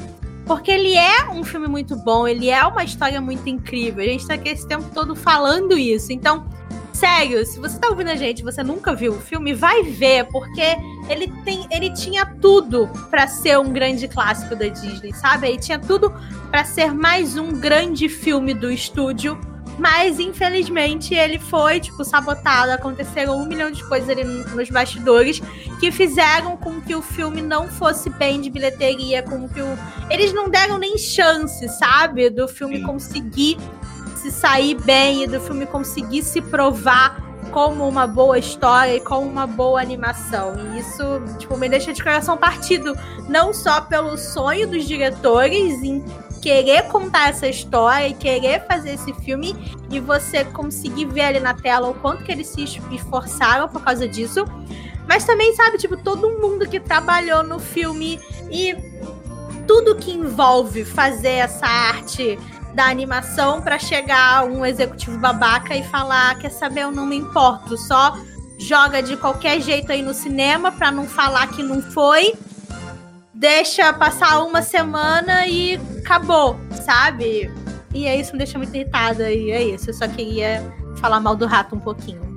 A Lori tava tão. é, vamos dizer. Tão empolgada com a tese de doutorado dela sobre a sabotagem da Disney que eu fiquei meio constrangido de interromper, mas eu queria fazer um parênteses antes da gente vontade, aprofundar amigo. nessa sabotagem da Disney, porque né, tem, tem muita coisa pra falar disso, mas tem um, um detalhezinho que acho que a gente não podia deixar passar batido, que é quando o Jim e o Delbert chegam no navio, o Sr. Arrow, Arrow tá, tá lá no navio coman- é, mandando no, no pessoal lá. E o Delbert chega falando assim: Ah, você é o capitão tal, e tal. Aí ele vira e fala assim: Não, eu não sou o capitão. A capitã está no mastro. Aí desce a Amélia. E é Ela é tipo assim: a Disney quebrando o tabu antes do tabu existir. Do tabu existir. Esfregando na cara do povo machismo de ah, ele é o homem, então ele é o capitão. Não, Sim. a capitã é mulher. Pura E eu só verdade. queria fazer essa observação antes da gente entrar nessa botagem da Disney e começar a falar mal e descer o, o pau na Disney. Pura verdade. A Amélia é uma ótima capitã. Eu adoro também o desenvolvimento dela e do Delpert. Eles são incríveis. Sim. E você sabe o que eu tava pensando quando ela tava fazendo a dissertação dela de mestrado? Olha, eu acho que eu vou voltar pra faculdade só pra fazer agora uma dissertação sobre produtividade. filmes que às vezes são esquecíveis assim, né? Mas depois, com o tempo, eles vão ganhando certa importância, né? E eu gostaria muito que isso acontecesse com o Predador do Tesouro, Uhum. sabe? Que ele saísse do, do ostracismo, saísse. Que ele Do- saísse da bolha. É, sim, sim, porque são poucas pessoas, né? Eu Já tá. acho que ele já saiu da bolha. É, eu acho que ele já tá, sabe? Já tá ganhando mais Ah, espaço e você vê Jamais. mais pessoas. Claro, sim, então, quanto É mais sim, melhor. entre o público sim, mas entre a Disney não. É. Na Disney tá E a gente vê que entre o entre o público o filme meio que se tornou um cult, um filme Uhum. cult. Olha, Tanto que quando o Disney Plus não colocou o filme, ficava todo mundo assim, mas cadê Planeta Sim. Tesouro? Cadê Gente, Planeta Tesouro? foi- Foram meses foi tudo. Maravilhoso. Planeta Foi tudo pra mim. do Disney Plus. Foi tudo Opa. pra mim ver a revolta do povo e as pessoas se unindo na internet pra reclamar que o tesouro não tinha, não tinha entrado. E a hashtag tudo. Trazendo um pouco do contexto, igual eu tava falei no começo, né, que teve o, o Katzenberg, que saiu da Disney e fundou a DreamWorks. Aí veio o Shrek, aí veio a Pixar com Toy Story. E aí praticamente estava todo mundo achando que CGI era, o, era, o, era a onda do momento, né? É o futuro. Isso. É, tava rolando treta entre os executivos da Disney, né? que não é exatamente Sempre. uma novidade, né? Todo dia Não, tá rolando é. treta do executivo da Disney. E, e basicamente o sobrinho do, do Walt Disney, ele queria que a Disney continuasse com a animação tradicional. Certíssimo. Tanto que ele apoiou o Planeta do Tesouro, ele queria que continuasse investindo na animação tradicional, igual o Walt Disney fazia, né? E, né, o Walt Disney que começou tudo isso, basicamente, Uhum. Olha, o Walt Disney já tinha- acertou alguma coisa. Né? e tinha executivo, não sei se era o Eisner, eu não lembro quem era no momento. É, perdoem a, a memória, porque é muito nome para lembrar, É muita gente. mas tinha uns executivos, dos grandes executivos da Disney, que não queria. Uhum. ele queria que mudasse para o CGI, porque, assim, na época, a Disney tinha parceria com a Pixar, né? Sim. Só que tava para acabar. E tava assim, e a situação tava tensa entre a Disney e a Pixar. Prov- Provavelmente a Pixar não ia renovar o acordo, a Disney não ia, não, a, Disney ainda não tinha comprado a Pixar, então tava essa, a situação assim meio, o que que vai acontecer? E, e no meio disso tudo, Planeta do Tesouro tava lá sendo feito. E, e por muito tempo teve essa teoria de que ai, o, o fracasso de Planeta do Tesouro que fez a Disney desistir da animação tradicional. Não, isso é uma mentira. Porque os diretores agora saíram recentemente da Disney e assim, eles já deram algumas entrevistas em podcasts e eles basicamente eles falam que não. A Disney, antes de Planeta do Tesouro sair, a Disney já tinha decidido que não ia fazer animação tradicional. Uhum. Premeditado. Sim. Então era, foi, foi literalmente premeditado. Eles lançaram o Planeta do Tesouro pra fracassar. E é tipo assim, quem tinha aprovado o Planeta do Tesouro, presidente do estúdio na época, já não estava mais no estúdio, então era aquela Uhum. coisa tipo assim, não me importo, quero que o filme acabe, eu quero. Não é, não é filho meu, então sujeito. joga aí. Exatamente. E aí foi isso. A Disney lançou o Planeta do Tesouro pra morrer. Uhum. porque eles lançaram com não só lançaram contra é, Harry Potter e a Câmara Secreta, como eles também lançaram contra outro filme da Disney, que era o Sim. Meu Papai Noel 2. Uhum. Então já foi aquela coisa assim, né? Tipo, qual o problema da Disney? Igual eu tinha falado da, da parte da, da sequência, que não foi nem um final de semana, a Disney na segunda-feira já estava declarando o filme como um fracasso. Sim. Tipo assim, a, a Disney não deu nem tempo do filme realmente chegar a ser um fracasso pra falar assim, ah não, passou um mês e o filme arrecadou 10 reais. Não, não foi assim, foi tipo um final de Uhum. semana e pronto, acabou, é um fracasso. Aí a Disney cortou a divulgação, né? Porque a Disney sempre lança comerciais e tal. E quando um filme não vai bem, eles vão lá e corta a divulgação, né? Pra parar de gastar. E foram o que eles fizeram com o Planeta do Tesouro. E não só isso, mas antes mesmo do filme lançar, eles já meio que contavam o filme inteiro nos comerciais. Uhum. Nossa, tipo, eles era contavam bizarro. que o, que o Silver ia trair o Jim, Sim. que, que o Ben era tipo a chave pra resolver o, o mistério do, do planeta do tesouro, não sei o quê. Então eles meio que já entregavam o filme inteiro. Uhum. Pra que, que eu vou no cinema se eu já vi o filme no- na TV da minha casa? E não só isso, também como tinha a questão do, dos lançamentos em DVD e tal. Porque o povo meio que já tinha entendido qual era da Disney. Uhum. Tipo assim, lançava o filme em novembro, uns seis meses depois, ou talvez, até, talvez até menos, já tinha o DVD para alugar, já tinha o filme para comprar. Então o povo pensava assim, ah, já viu o comercial TV, o comercial já contou tudo mesmo, não vou gastar pro cinema. Ah, Eu alugo depois tal. Então ficou essa coisa. Tipo, a Disney literalmente sacrificou o filme. Uhum. E é Podia alugar curioso na nada porque... blockbuster. Isso aí. Nossa, finada blockbuster. É curioso, acho que foi o André que falou que o filme custou 140 milhões, né? E E na época foi um dos filmes de animação tradicional mais caro, mas também né, é justificado, porque teve muita Sim, coisa sim. CGI, muito trabalho para unir e assim.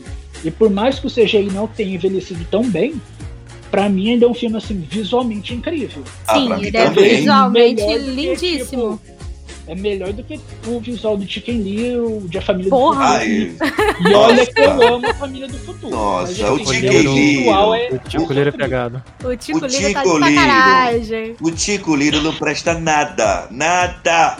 Ai, Nada. gente. Saudades do Tico Liro. Vou rever. Eu, a- vamos, olha, Lore, anote aí, a gente vai fazer ainda um episódio falando mal do, do Tico Liro do começo ao fim. Olha, eu eu, vou eu tenho uma memória ok desse filme. Então. tão ruim, mas sei lá, pô. É isso que eu ia Odeio falar. Porque eu lembro que quando o filme saiu, a gente foi no cinema assistir o Tico Liro. E eu lembro que eu me diverti muito. Mas, obviamente, eu sei lá quantos anos eu tinha, eu devia ser ainda uma criança. E tem muitos anos que eu não revejo o Tico Liro. Eu sei que ele não é um filme bom, mas eu ainda tenho memórias boas dele, sabe? Mas eu entendo todo o, o hate em cima do Tico Liro. Eu preciso rever esse filme. Vamos, eu, vou revi rever. E a gente faz. anos atrás e assim, não é um filme bom, mas também não, eu não acho que chega a ser uma tragédia. Pelo Hum, menos eu acho que tem filme filmes engraçado. piores. É, eu Tipo acho que tem assim, filmes pra mim, o Wi-Fi. Ralph é muito pior. Nossa, não, Wi-Fi Ralph é outro Não, nível mas de eu acho ruim. que ele tem o pior pai da Disney, isso com certeza, o Tico Liro. Não é aquele É, pai babaca que não Porque o cara é acredita um, na criança. um merda, mano. Gente, nada presta nesse filme. Nem o pai do Chico Liro. nada presta. Não, só que eu, eu queria terminar um, um- uma coisinha Uhum. aqui, porque eu tava falando do orçamento, né? Na época, os 140 Uhum. milhões do, do Planeta do Tesouro foi tipo assim, meu Deus, que absurdo. E foi um dos motivos pra, que supostamente usaram para acabar com a animação tradicional. Sim, que Só que se a gente for ver os filmes recentes, né? os filmes de computação gráfica que a Disney tem feito, não só a Disney, o Disney Animation, mas também a Pixar, esses filmes não custam menos de 150 milhões. Sim. Então, tipo assim, qual é a verdade? né? Uhum. Obviamente foi uma, uma desculpa esfarrapada que eles usaram para acabar com a animação tradicional. Uhum. E assim, é uma coisa assim, triste, porque era um filme. é- Era não, é um filme com potencial imenso, é um filme lindo, e a Disney simplesmente sacrificou ele a troco de nada. Sim. E assim, Ai, ai. é, só para concluir meu, minha tese de TCC depois da Lore, é, a gente, é, se a gente for olhar a história do Disney Animation, o Disney Animation, não só do Disney Animation, mas também do Walt Disney, ele sempre buscou pela inovação. Sim. Ele não fazia o que outros faziam. Ele estava sempre tentando fazer algo novo. E aí chega na década de 2000 e a Disney simplesmente, ah não, vamos fazer o que todo mundo está fazendo. Sim. Não, minha filha, qual que é o seu problema? Você esqueceu de tudo que foi feito antes, amigo? O que tá acontecendo? A cabeça em criogenia do Walt Disney se contorcer nesse momento. Sim. Tipo, eu não critico a decisão de fazer filme em computação gráfica. Não tô falando que é errado nem nada do tipo. Hum, sim. Que a- se a gente pega, por exemplo, o Dinossauro, né? Que foi tipo o primeiro filme praticamente Aham. todo feito em computação gráfica. É um filme, assim, visualmente interessante. Que eles misturaram, assim, cenários filmados, literalmente, com os Com personagens em, em é computação Tá? gráfica e tal. Aí eles vão e fazem Planeta do Tesouro, que tem um personagem que é literalmente meio 2D, meio 3D, que é o John Silver. O John Silver é Capaz muito incrível. A parte cyborg dele é feita em computação gráfica. Uhum. E aí eles vão e meio que jogam tudo pro ar pra fazer Chicken Little. Fazer o Tico assim, Ligo. Com os filmes.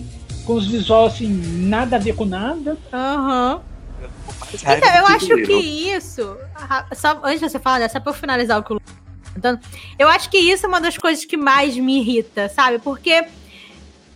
Cara, se a história toda do estúdio, se a Disney começou pra ser revolucionária, pra fazer coisa diferente, pra, sabe, literalmente é, levar a animação a um outro nível, como é que chega numa época e vocês fazem isso, cara? Você acabou de ver esse filme que conseguiu unir o 2D e o 3D tão bem. Se eles tivessem continuado nessa pegada, se eles tivessem feito os próximos filmes ainda nessa mistura, ou talvez até feito um que fosse todo em 3D, mas, sabe, ainda levando essa cabeça que a gente vê aqui no, no Planeta do Tesouro, eu acho que a gente a Disney não teria passado pelos momentos ruins que ela passou ali depois, sabe? Não teria vindo esses outros filmes que, apesar de terem ali, é, terem alguns ali muito bons no meio, como a Família do Futuro e Irmão Urso, ela não teria passado por esses anos ali de baixa para depois conseguir se reerguer de novo só com, com enrolados, sabe? Eu acho que esse sucesso de enrolados talvez teria vindo antes, com um outro filme se eles tivessem continuado nessa ideia da inovação, né? Porque todo mundo tá fazendo o filme todo em 3D, que eu tenho que fazer o filme todo 3D, e aí você fica nessa nessa fixação de ah, o que importa é como o filme está sendo feito e não qual filme está sendo feito, não qual história está sendo contada e que personagens eu tô criando, sabe? Então, isso me irrita muito em toda essa essa essa história aí por trás de do Tesouro, por isso que eu acho que o filme merece muito mais. E eu super vou mandar uma carta agora para Jennifer Lee, falando para ela fazer uma, uma série. Larga o Olaf, pelo amor de Deus, e me traz uma série para do Tesouro que vai ser muito melhor. Eu me pergunto como que a animação tradicional estaria hoje em dia. Sim, Com provavelmente muito melhor. Gráfica. Sim. Com certeza. Não, e é também... isso. Hum não é muito tarde também, né? Porque tem várias Exatamente. coisas ainda que saem que misturam os dois. Pô. Se tu pegar muitos filmes de anime ainda, fazem ambas coisas. Sim. Cadê? Ah, o problema Cadê, é que a Disney simplesmente demitiu todo mundo que trabalhava em animação tradicional no estúdio. Sim, os caras não sabem é mais fazer. E aí, e aí agora? Tanto Eles a... acabaram com a linha de produção, tipo. Sim. Faz o que agora? Vai contratar todo mundo, o povo que já que já tá praticamente aposentado. É, chama os velhos tudo de novo. Porque, não. É, é isso... os novos. É, mas o problema é esse, os novos não sabem fazer, porque não ensinam mais, não tem ninguém para ensinar, não sabe? A gente até comentou isso num episódio aqui do podcast, que eu não vou lembrar qual foi, que, tipo, saiu recentemente aí no Disney Plus uns curtinhas novos do Pateta, que era o Pateta em casa, Pateta dentro de casa, não lembro o nome. Pateta mas que... na pandemia. Pateta, é o Pateta na pandemia. Que foi feito todo em 2D. Mas foi feito pelo Eric Goldberg. O cara trabalha já na Disney há não sei quantos milhões de anos. Ele sabe, era a última pessoa lá dentro que sabia mexer com 2D. E ele basicamente foi na Jennifer Lee implorar para poder fazer alguma coisa em 2D. E aí ele teve que chamar colaboradores de fora para poderem ajudar ele a fazer três, três curtinhas de tipo dois minutos. E ah, os caras... nem dois minutos, não é só um é minuto. É menos, sabe? E eles demoraram nove porque tinha, sei lá, duas pessoas trabalhando, porque eram as únicas duas pessoas que sabiam fazer em 2D. E você vê, tipo, o Pane Elétrica, por exemplo, no, no Disney Plus, que é aquela coletânea de curtas que artistas dentro da Disney, né, fazem. E tem um, um, tem uns curtas ali que são tem uns visuais muito incríveis e muito diferentes. E tem curtas que trazem um visual que lembram o 2D, mas é tudo feito em computação, é tudo feito no computador, porque não, não tem mais, sabe, a produção em 2D. Mas ainda assim, você tá mostrando pra gente que dá para fazer, sabe? Dá para você me trazer um filme, uma série, qualquer coisa com um visual diferente seja um visual que remeta ao 2D ou só seja uma coisa que saia dos moldes de enrolados que eles estão usando até hoje. Sabe, dá para fazer, você só não tá fazendo porque você não quer. Encanto chega semana que vem nos cinemas e o curta que passa antes, que é o Far From the Tree, ele é todo feito em computação gráfica, mas o visual dele é feito para emular o 2D, é feito para parecer que foi feito à mão. E é a coisa mais linda do mundo, sabe? É uma sensação completamente diferente você assistir aquele curta e você ver os traços e os personagens daquele jeito e a movimentação e como a paleta de cores e tudo funciona. Então, tipo assim, Dá pra fazer, amigo. Só toma vergonha na cara e faz. Eu vou, eu vou ligar pra Jennifer Lee, cara. Não tá dando. Não tá dando. Vou mandar um e-mail pra ela Vamos agora. É, Vamos fazer pra ela, pra ela largar o Josh Gad, as ideias de merda dele com o Olaf, e fazer coisa que presta. Gente, mas olha, eu vou ficar muito feliz se eu já conseguir, pelo menos, despertar aqui a curiosidade dos nossos ouvintes, de que se não, não é, conhece Lenda do Tesouro, de dar uma chance e procurar ele no Sim. Disney Plus. Acho que a gente cumpriu aqui o alma nosso. aí. Salva uma alma. Vamos salvar uma alma. Eu acho que a gente cumpriu o nosso papel. A gente falou do Planeta do Tesouro. que esse filme é maravilhoso. Você vê como a gente tem paixão pelo filme, né? A gente ama que o filme, cada um de sua maneira, cada um é, mostrando seu ponto de vista. E, e eu espero que a- na nossa próxima hora do ouvinte alguém mande um e-mail pra gente dizer assim, André, Lore, realmente eu consegui. Ai, eu, fui, eu fui, eu fui, eu dei uma chance e eu amei Planeta do Tesouro, né? E eu acho que aí já pode passar pra parte Ah, de se ver o indicações. filme não gostar, não precisa mandar mensagem. É, só É. manda se gostou. Isso, concordo, Lucas. Eu acho, acho que a gente pode passar para as indicações. O que, é que vocês acham? Vamos. Vamos. Antes Ó, da gente passar para a parte de indicação, eu queria fazer só uma observação, porque Sim. eu, como uma pessoa apaixonada por Planeta do Tesouro, né, eu tenho o VHS, o DVD e o Blu-ray, Ai, gente, Mas eu amo, eu amo as coleções do aparelho- Lucas. mas como meu aparelho de, de Blu-ray não quer funcionar, eu tive que ver o filme no Disney Plus, né? Pois é. E aí a legenda estava ativada e meu Deus do céu, Ah, Disney, tá. qual que é o seu problema? ai, Legenda. Eles traduziram os nomes dos personagens, então tipo Ai. assim, o Sr. Arrow fica lá assim na legenda, Sr. Seta. Ai, meu Deus. Meu Aí Deus. Silver fica assim, Senhor Prata, Capitão Prata. Que Meu Deus, horror! não, legenda. Gente, tá Tipo, vendo? Eles. Ninguém revisou esse, essa legenda, não. Cheio Amigo, de erro ninguém. negócio. Gente, amigo, ninguém tá nem aí pro filme. Eles só falaram, faz uma legenda. Deram pra qualquer pessoa capaz de não ter mandado nem o filme. Mandaram só o áudio. E aí a pessoa não sabia o que tava acontecendo. ai. Falou, faz a legenda pra mim. E eles jogaram de qualquer jeito. E é isso. Gente, eu, Eu não acredito. vou, que eu vou, horrível. ver, eu vou ver o Disney Plus, vou botar legendado pra ver. Ah, eu tava vendo só, tipo, sem legenda em português. Porque, né? Meu Deus. Sim, eu, eu tava pensando aqui na minha, na minha indicação, porque sim, eu tô, eu tô meio sem, sem tempo de assistir coisa nova, assim, né? A vida adulta. Mas, é, Tá mas eu, eu, eu, eu, eu, tô- eu terminei de assistir Star Wars The Clone Wars, e aí eu emendei, então já essa, já tá nessa vibe espaço, né? Eu comecei a assistir Star Wars Rebels, e eu não, não, não tinha assistido ainda, né? E eu recomendo. Ah, não. É desenho, não. né? É. É uma animação do mesmo modo de, de Clone Wars. Não sei se Ah, você. Né, Só que assim, o Rebels, ele vai. O, o The Clone Wars, ele conta a história. Vai e volta, né? Em histórias. Já o Rebels, ele, ele segue um- uma linha. um- uma história, né? Mesmo assim, né? Do começo ao fim. cronológica. É, cronológica, né? Que apresenta até de um dos personagens que os fãs mais pedem, né? Aí, que até pra aparecer no live, em live action. Eu até vi que ele vai, pode aparecer. ah, em- Ah, Star Manda- Wars, tudo acontece. Mandalorian, é, que é o Erza, né? O Erza, o Erza, o Mid- esqueci agora o sobrenome dele. Então eu recomendo pra quem não assistiu ainda, Star- que gosta de Star Wars, obviamente, né? Que gosta de sci-fi, assista Rebels. Tem no Disney Plus, são quatro temporadas. Os episódios têm 20 minutos, mais ou menos, né? Então dá pra ver. Eu mesmo comecei a assistir, tem uns 15 dias, já tô na segunda temporada. Então Azul. dá pra ver rapidinho. Quem é que quer fazer indicação agora?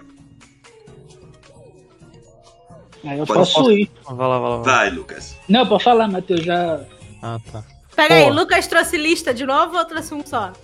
Eu trouxe dois. Ah, Lucas Pode- sempre Ah, traz lista. tá ótimo. Pode mais de um? Pode mais de um? Pode! O Lucas Pode. sempre Ah, traz tá. lista. Vai. Pô. Cara, eu tenho um que tá vindo em mente aqui, já que a gente tá falando de animação diferentona. Porque ele tá na vibe do sci-fi, mas não é, não é muita pegada, que é um filme bem antigo, que é o Metrópolis. Que é um filme de animação que ele é. fracamente baseado no livro e filme de mesmo nome. E Hum. que ele conta. Ele é um anime Ele conta a história desse garoto e o. Acho que é o avô, o tio dele. Que o tio é investigador e ele chega nessa cidade, que é na cidade, tipo assim, de Metrópolis, que ela é meio que um futuro, meio anos 50, que tem, tipo, robôs e tal, meio futurista, assim. Eles estão lá para investigar esse cientista é, louco que fugiu para esse lugar. E parece que tem toda uma trama política em volta entre tipo, o cara que é prefeito da cidade com esse cientista e essa nova robô, essa forma de vida que eles estão tentando criar, pô. É toda uma história sobre como que esse robô encontra esse menininho e, e tenta, tipo, ter discussão sobre o que é ser humano e tem... E, tipo, ele misturou bastante animação 2D com 3D em vários momentos. A trilha sonora é incrível. O filme é um absurdo, é muito, muito bom. É onde ele? Ah, tem nas interwebs aí, mano. Acho que não tem nenhuma. Tem na, tem na vida. Tem na Nas vida. internet da vida. Nas interwebs aí você vai achar, pô. Eu acho que uma outra coisa mais mainstream, assim, pro, pro público achar, acho que eu recomendo Arcane, que tá saindo agora também. Matheus E- está enchendo meu saco para Pô, ver essa série. Muito bom, mano. Não tem como, pô. E, tipo assim, como jogador de LoL, eu sou uma das pessoas que mais odeia LoL no mundo, mano. Então, eu digo que essa aqui é muito boa, porque eu estou adorando. E está na Netflix. Está na Netflix. E você já viu os anúncios por aí, mano. Eu não preciso te recomendar Ah, mais que isso, certeza. pô. Todo mundo só tá falando disso. Beijo Arcane. Vai, Lucas, com sua listinha de dois, dessa vez. É, como um bom é, fã do Mickey Amo. e divulgador do, da palavra do camundongo, é, e já que é, esses dias pra trás foi aniversário do Mickey e da Minnie, porque o povo esquece da Minnie, que também é Não aniversário é? dela junto, Só lembra do, Eu do quero- rato. eu quero indicar uma série do, do Disney Plus, uma série de animação do Mickey, que é o Mundo Maravilhoso de Mickey Mouse. Melhor uma série. série de, de curtinhas animados. E assim, a, a Lorde já antecipou, mas realmente é uma série maravilhosa. É, é bem divertida. Assim, é um negócio assim, bem meio surtado, porque né, tem uns episódios assim, você pensa, gente, o que está acontecendo aqui? É O que muito isso passou bom. na cabeça desse pessoal? E assim, são uns episódios assim, bem engraçados, é uma série assim, bem divertida. Cada episódio assim, tem mais ou menos 8 minutos, então dá pra ver rapidinho. É, e recentemente também ela foi renovada para a segunda temporada, então a gente vai ter mais desenhos para ver. E assim, eu já vi que o pessoal tem um pessoal que tem uma certa implicância com o visual da série, né? Porque é aquele Ai, visual eu mais lindo. Ah, eu Mas acho pra lindo mim também. é lindo, é fofo. Então, assim, pra quem tem esse, esse preconceito bobo com o visual da série, eu diria pra dar uma chance, porque a série realmente é divertida. Ela tem momentos, assim, fofos, assim, uma série que deixa o coração quentinho. Que né, a Disney recentemente ela tá meio que abandonada com o Mickey, que o Mickey não pode fazer nada, né, não pode ter nada do Mickey, e essa série assim é um refresco. Sim. E minha outra indicação também é uma série, mas não é do Disney Plus, que é a série This Is Us. Que é uma série que agora também é da Hum. Disney. E, e assim, é uma série que está na quinta temporada, tá indo pra sexta e última temporada no ano que vem. E assim, pra quem não viu, eu Maravilhoso. diria pra ver, porque assim, é uma série que, que aquece o coração e que te emociona e assim, é uma série assim, com, é, como, como que eu posso dizer? É uma série assim bem completa. E eu não quero falar muito pra não dar spoiler, porque eu vi, quando eu vi a série, o primeiro episódio eu fiquei, gente, eu não esperava isso. Assista com o. Então eu diria assim pra pessoa não, não procurar nada sobre a série, mas é uma série que fala sobre pessoas que fazem aniversário no mesmo dia. Nossa. Aí a partir É. daí acontece várias reviravoltas, vários acontecimentos, é uma série assim que que é perfeita, é perfeita, maravilhosa, pra mim é uma das melhores séries em exibição atualmente. E é isso.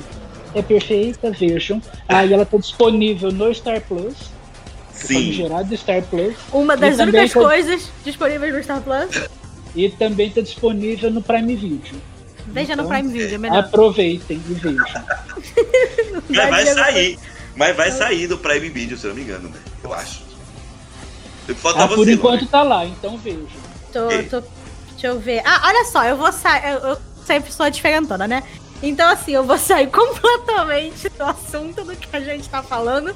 Porque, tal como o André, eu não estou vendo nada novo. A única coisa nova que eu tô vendo, eu já recomendei no último episódio. Então, eu vou falar de filme de Natal da Netflix, que é Isso. ah, é, é, o isso que que eu tô quer. vendo. É o que eu tô vendo no momento, porque chegamos nessa época maravilhosa do ano em É que a Netflix me quer. enche de filme de Natal brag ruim que eu amo. E essa semana lançou o famigerado A Princesa e a Plebeia 3, Vilãs Também Amam. Que para quem não sabe, é o terceiro filme da franquia maravilhosa com a Vanessa Hudgens, em que ela faz três personagens. É a coisa mais incrível deste mundo. Pô, Se você- subtítulo é absurdo. O mano. subtítulo é muito bom. Cara, Vilões também maravilhoso. ama Vilões também amam. É gente, é muito perfeito. Esse é o terceiro filme. Ele vem seguindo aí a mesma, né? O mesmo universo ali, as mesmas personagens. Então, se você não viu os outros dois, veja pra você poder entender o que tá acontecendo. Aproveita, faz uma maratona, assiste logo os três, a Princesa e a Plebeia. Tem a Vanessa Hudgens, então o quê? Bate aquela, aquela nostalgia de High School Musical. É filme de Natal, é brega, é engraçado, é divertido. É apenas perfeito. Esse, esse terceiro agora foi muito bom. Eu amei, eu vi ontem e estou apaixonada. Muito bom. E já quero um quarto com quatro Vanessa Hudgens ao invés de apenas três. Mas é isso, vejam filme de Natal na Netflix. É tudo. E é isso que a gente quer. A gente quer o quê? Natal, coisa breve. É isso, gente. É isso. É, chegou, chegou o final do ano, eu já não tô aguentando mais nada. Eu só quero um filmezinho brega ruim pra rir. É isso. É isso que a gente quer. gente, obrigado, Lucas. Obrigado, Matheus. Matheus, você fez sua estreia. Oba, Arrasou! Você fez sua estreia. Você sabe, né? Eu não, eu não preciso nem dizer que o nepotismo né, pode voltar de novo aqui. e você sabe que você já tá convidado quando você Opa. quiser vir pra cá. E que seja pra Pode falar. deixar.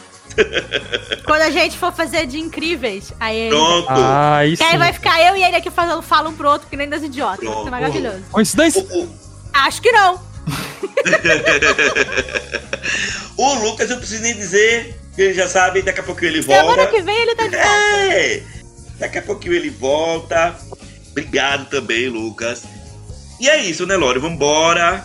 É isso, amigo. Vambora, a gente falou desse incrível, filme Ah, incrível. antes da gente ir embora, o André Gente, deixa eu falou. me despedir, eu tava no Não, mudo aqui, pega eu aí, o Joca. Eu vou deixar você se despedir, amigo. Pega aí.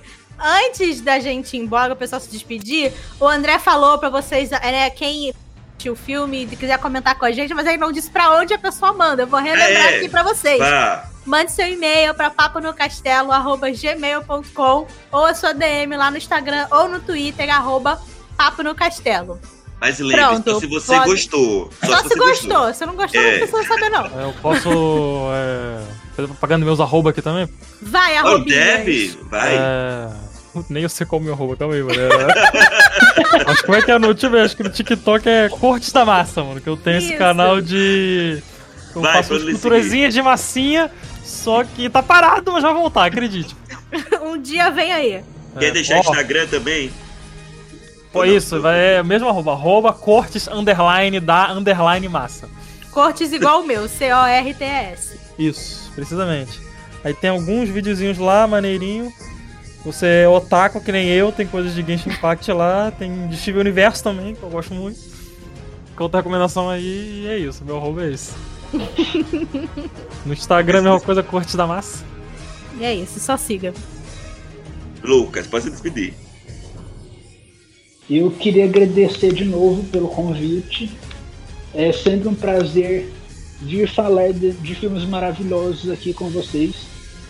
E principalmente falar de um filme que eu amo tanto como Planeta do Tesouro, que é meu filme favorito do Disney Animation. Acho que do universo Disney por inteiro é Planeta do Tesouro, que é simplesmente maravilhoso. Então eu queria agradecer, né? Porque eu enchi tanta paciência da, da Lore e do André para fazer esse episódio acontecer. Desde abril, Lucas pedindo. Eu já, Ah, tenho- veio aí. já me convidei trocentas vezes e sempre aconteceu alguma coisa e o episódio não ia, mas finalmente veio. Verdade. É um milagre. Vai até nevar no Brasil. Vai aí, ó, Natal, olha aí, ó. Milagre de Vai Natal. nevar no Rio de Janeiro. Hora que se Acabou. prepare. Acabou, a gente vai morrer aqui. Mas enfim, para quem gostou da conversa e quem quiser acompanhar o Camundongo, é só procurar o site ocamundongo.com.br. E é isso. Abraços. É isso. Vamos, né, Lore? Semana que vem a gente volta pra falar de encanto. Já vou dando spoiler logo. Uhul, Colômbia me encantou, gente. Eu tô, eu tô.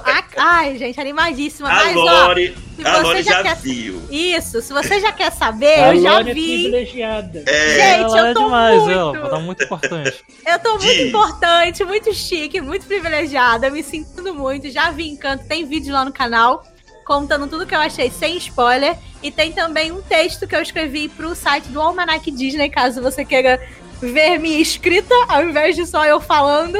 Tem aí as duas opções para se, se você quiser Só- saber o que eu achei de fazer um Encanto. parêntese aqui, como alguém que olha pra cara da Lohana todo dia, como assustadoramente igual a protagonista do filme ela é, pô. Então fica isso. É A isso, eu sou a Mirabel. Eu sou a própria É isso. Mirabel e é isso. Viu? Não sou eu que digo. Eu só aceitei esse papel. A Disney viu os vídeos da Lore e pensou: hum, vou pegar esse Viu? modelo. Tenho Vou pegar certeza. essa pessoa aqui. Mas é isso, gente. Semana que vem a gente volta pra falar de Encanto. Eu tô doido pra poder começar a falar desse filme, poder falar desse filme, poder ver essa obra de arte. Obrigado, Matheus. Obrigado, Lucas. Eu que agradeço. E semana que vem a gente volta então com mais um episódio do seu podcast, O Papo do Castelo. Tchau. Bye, bye.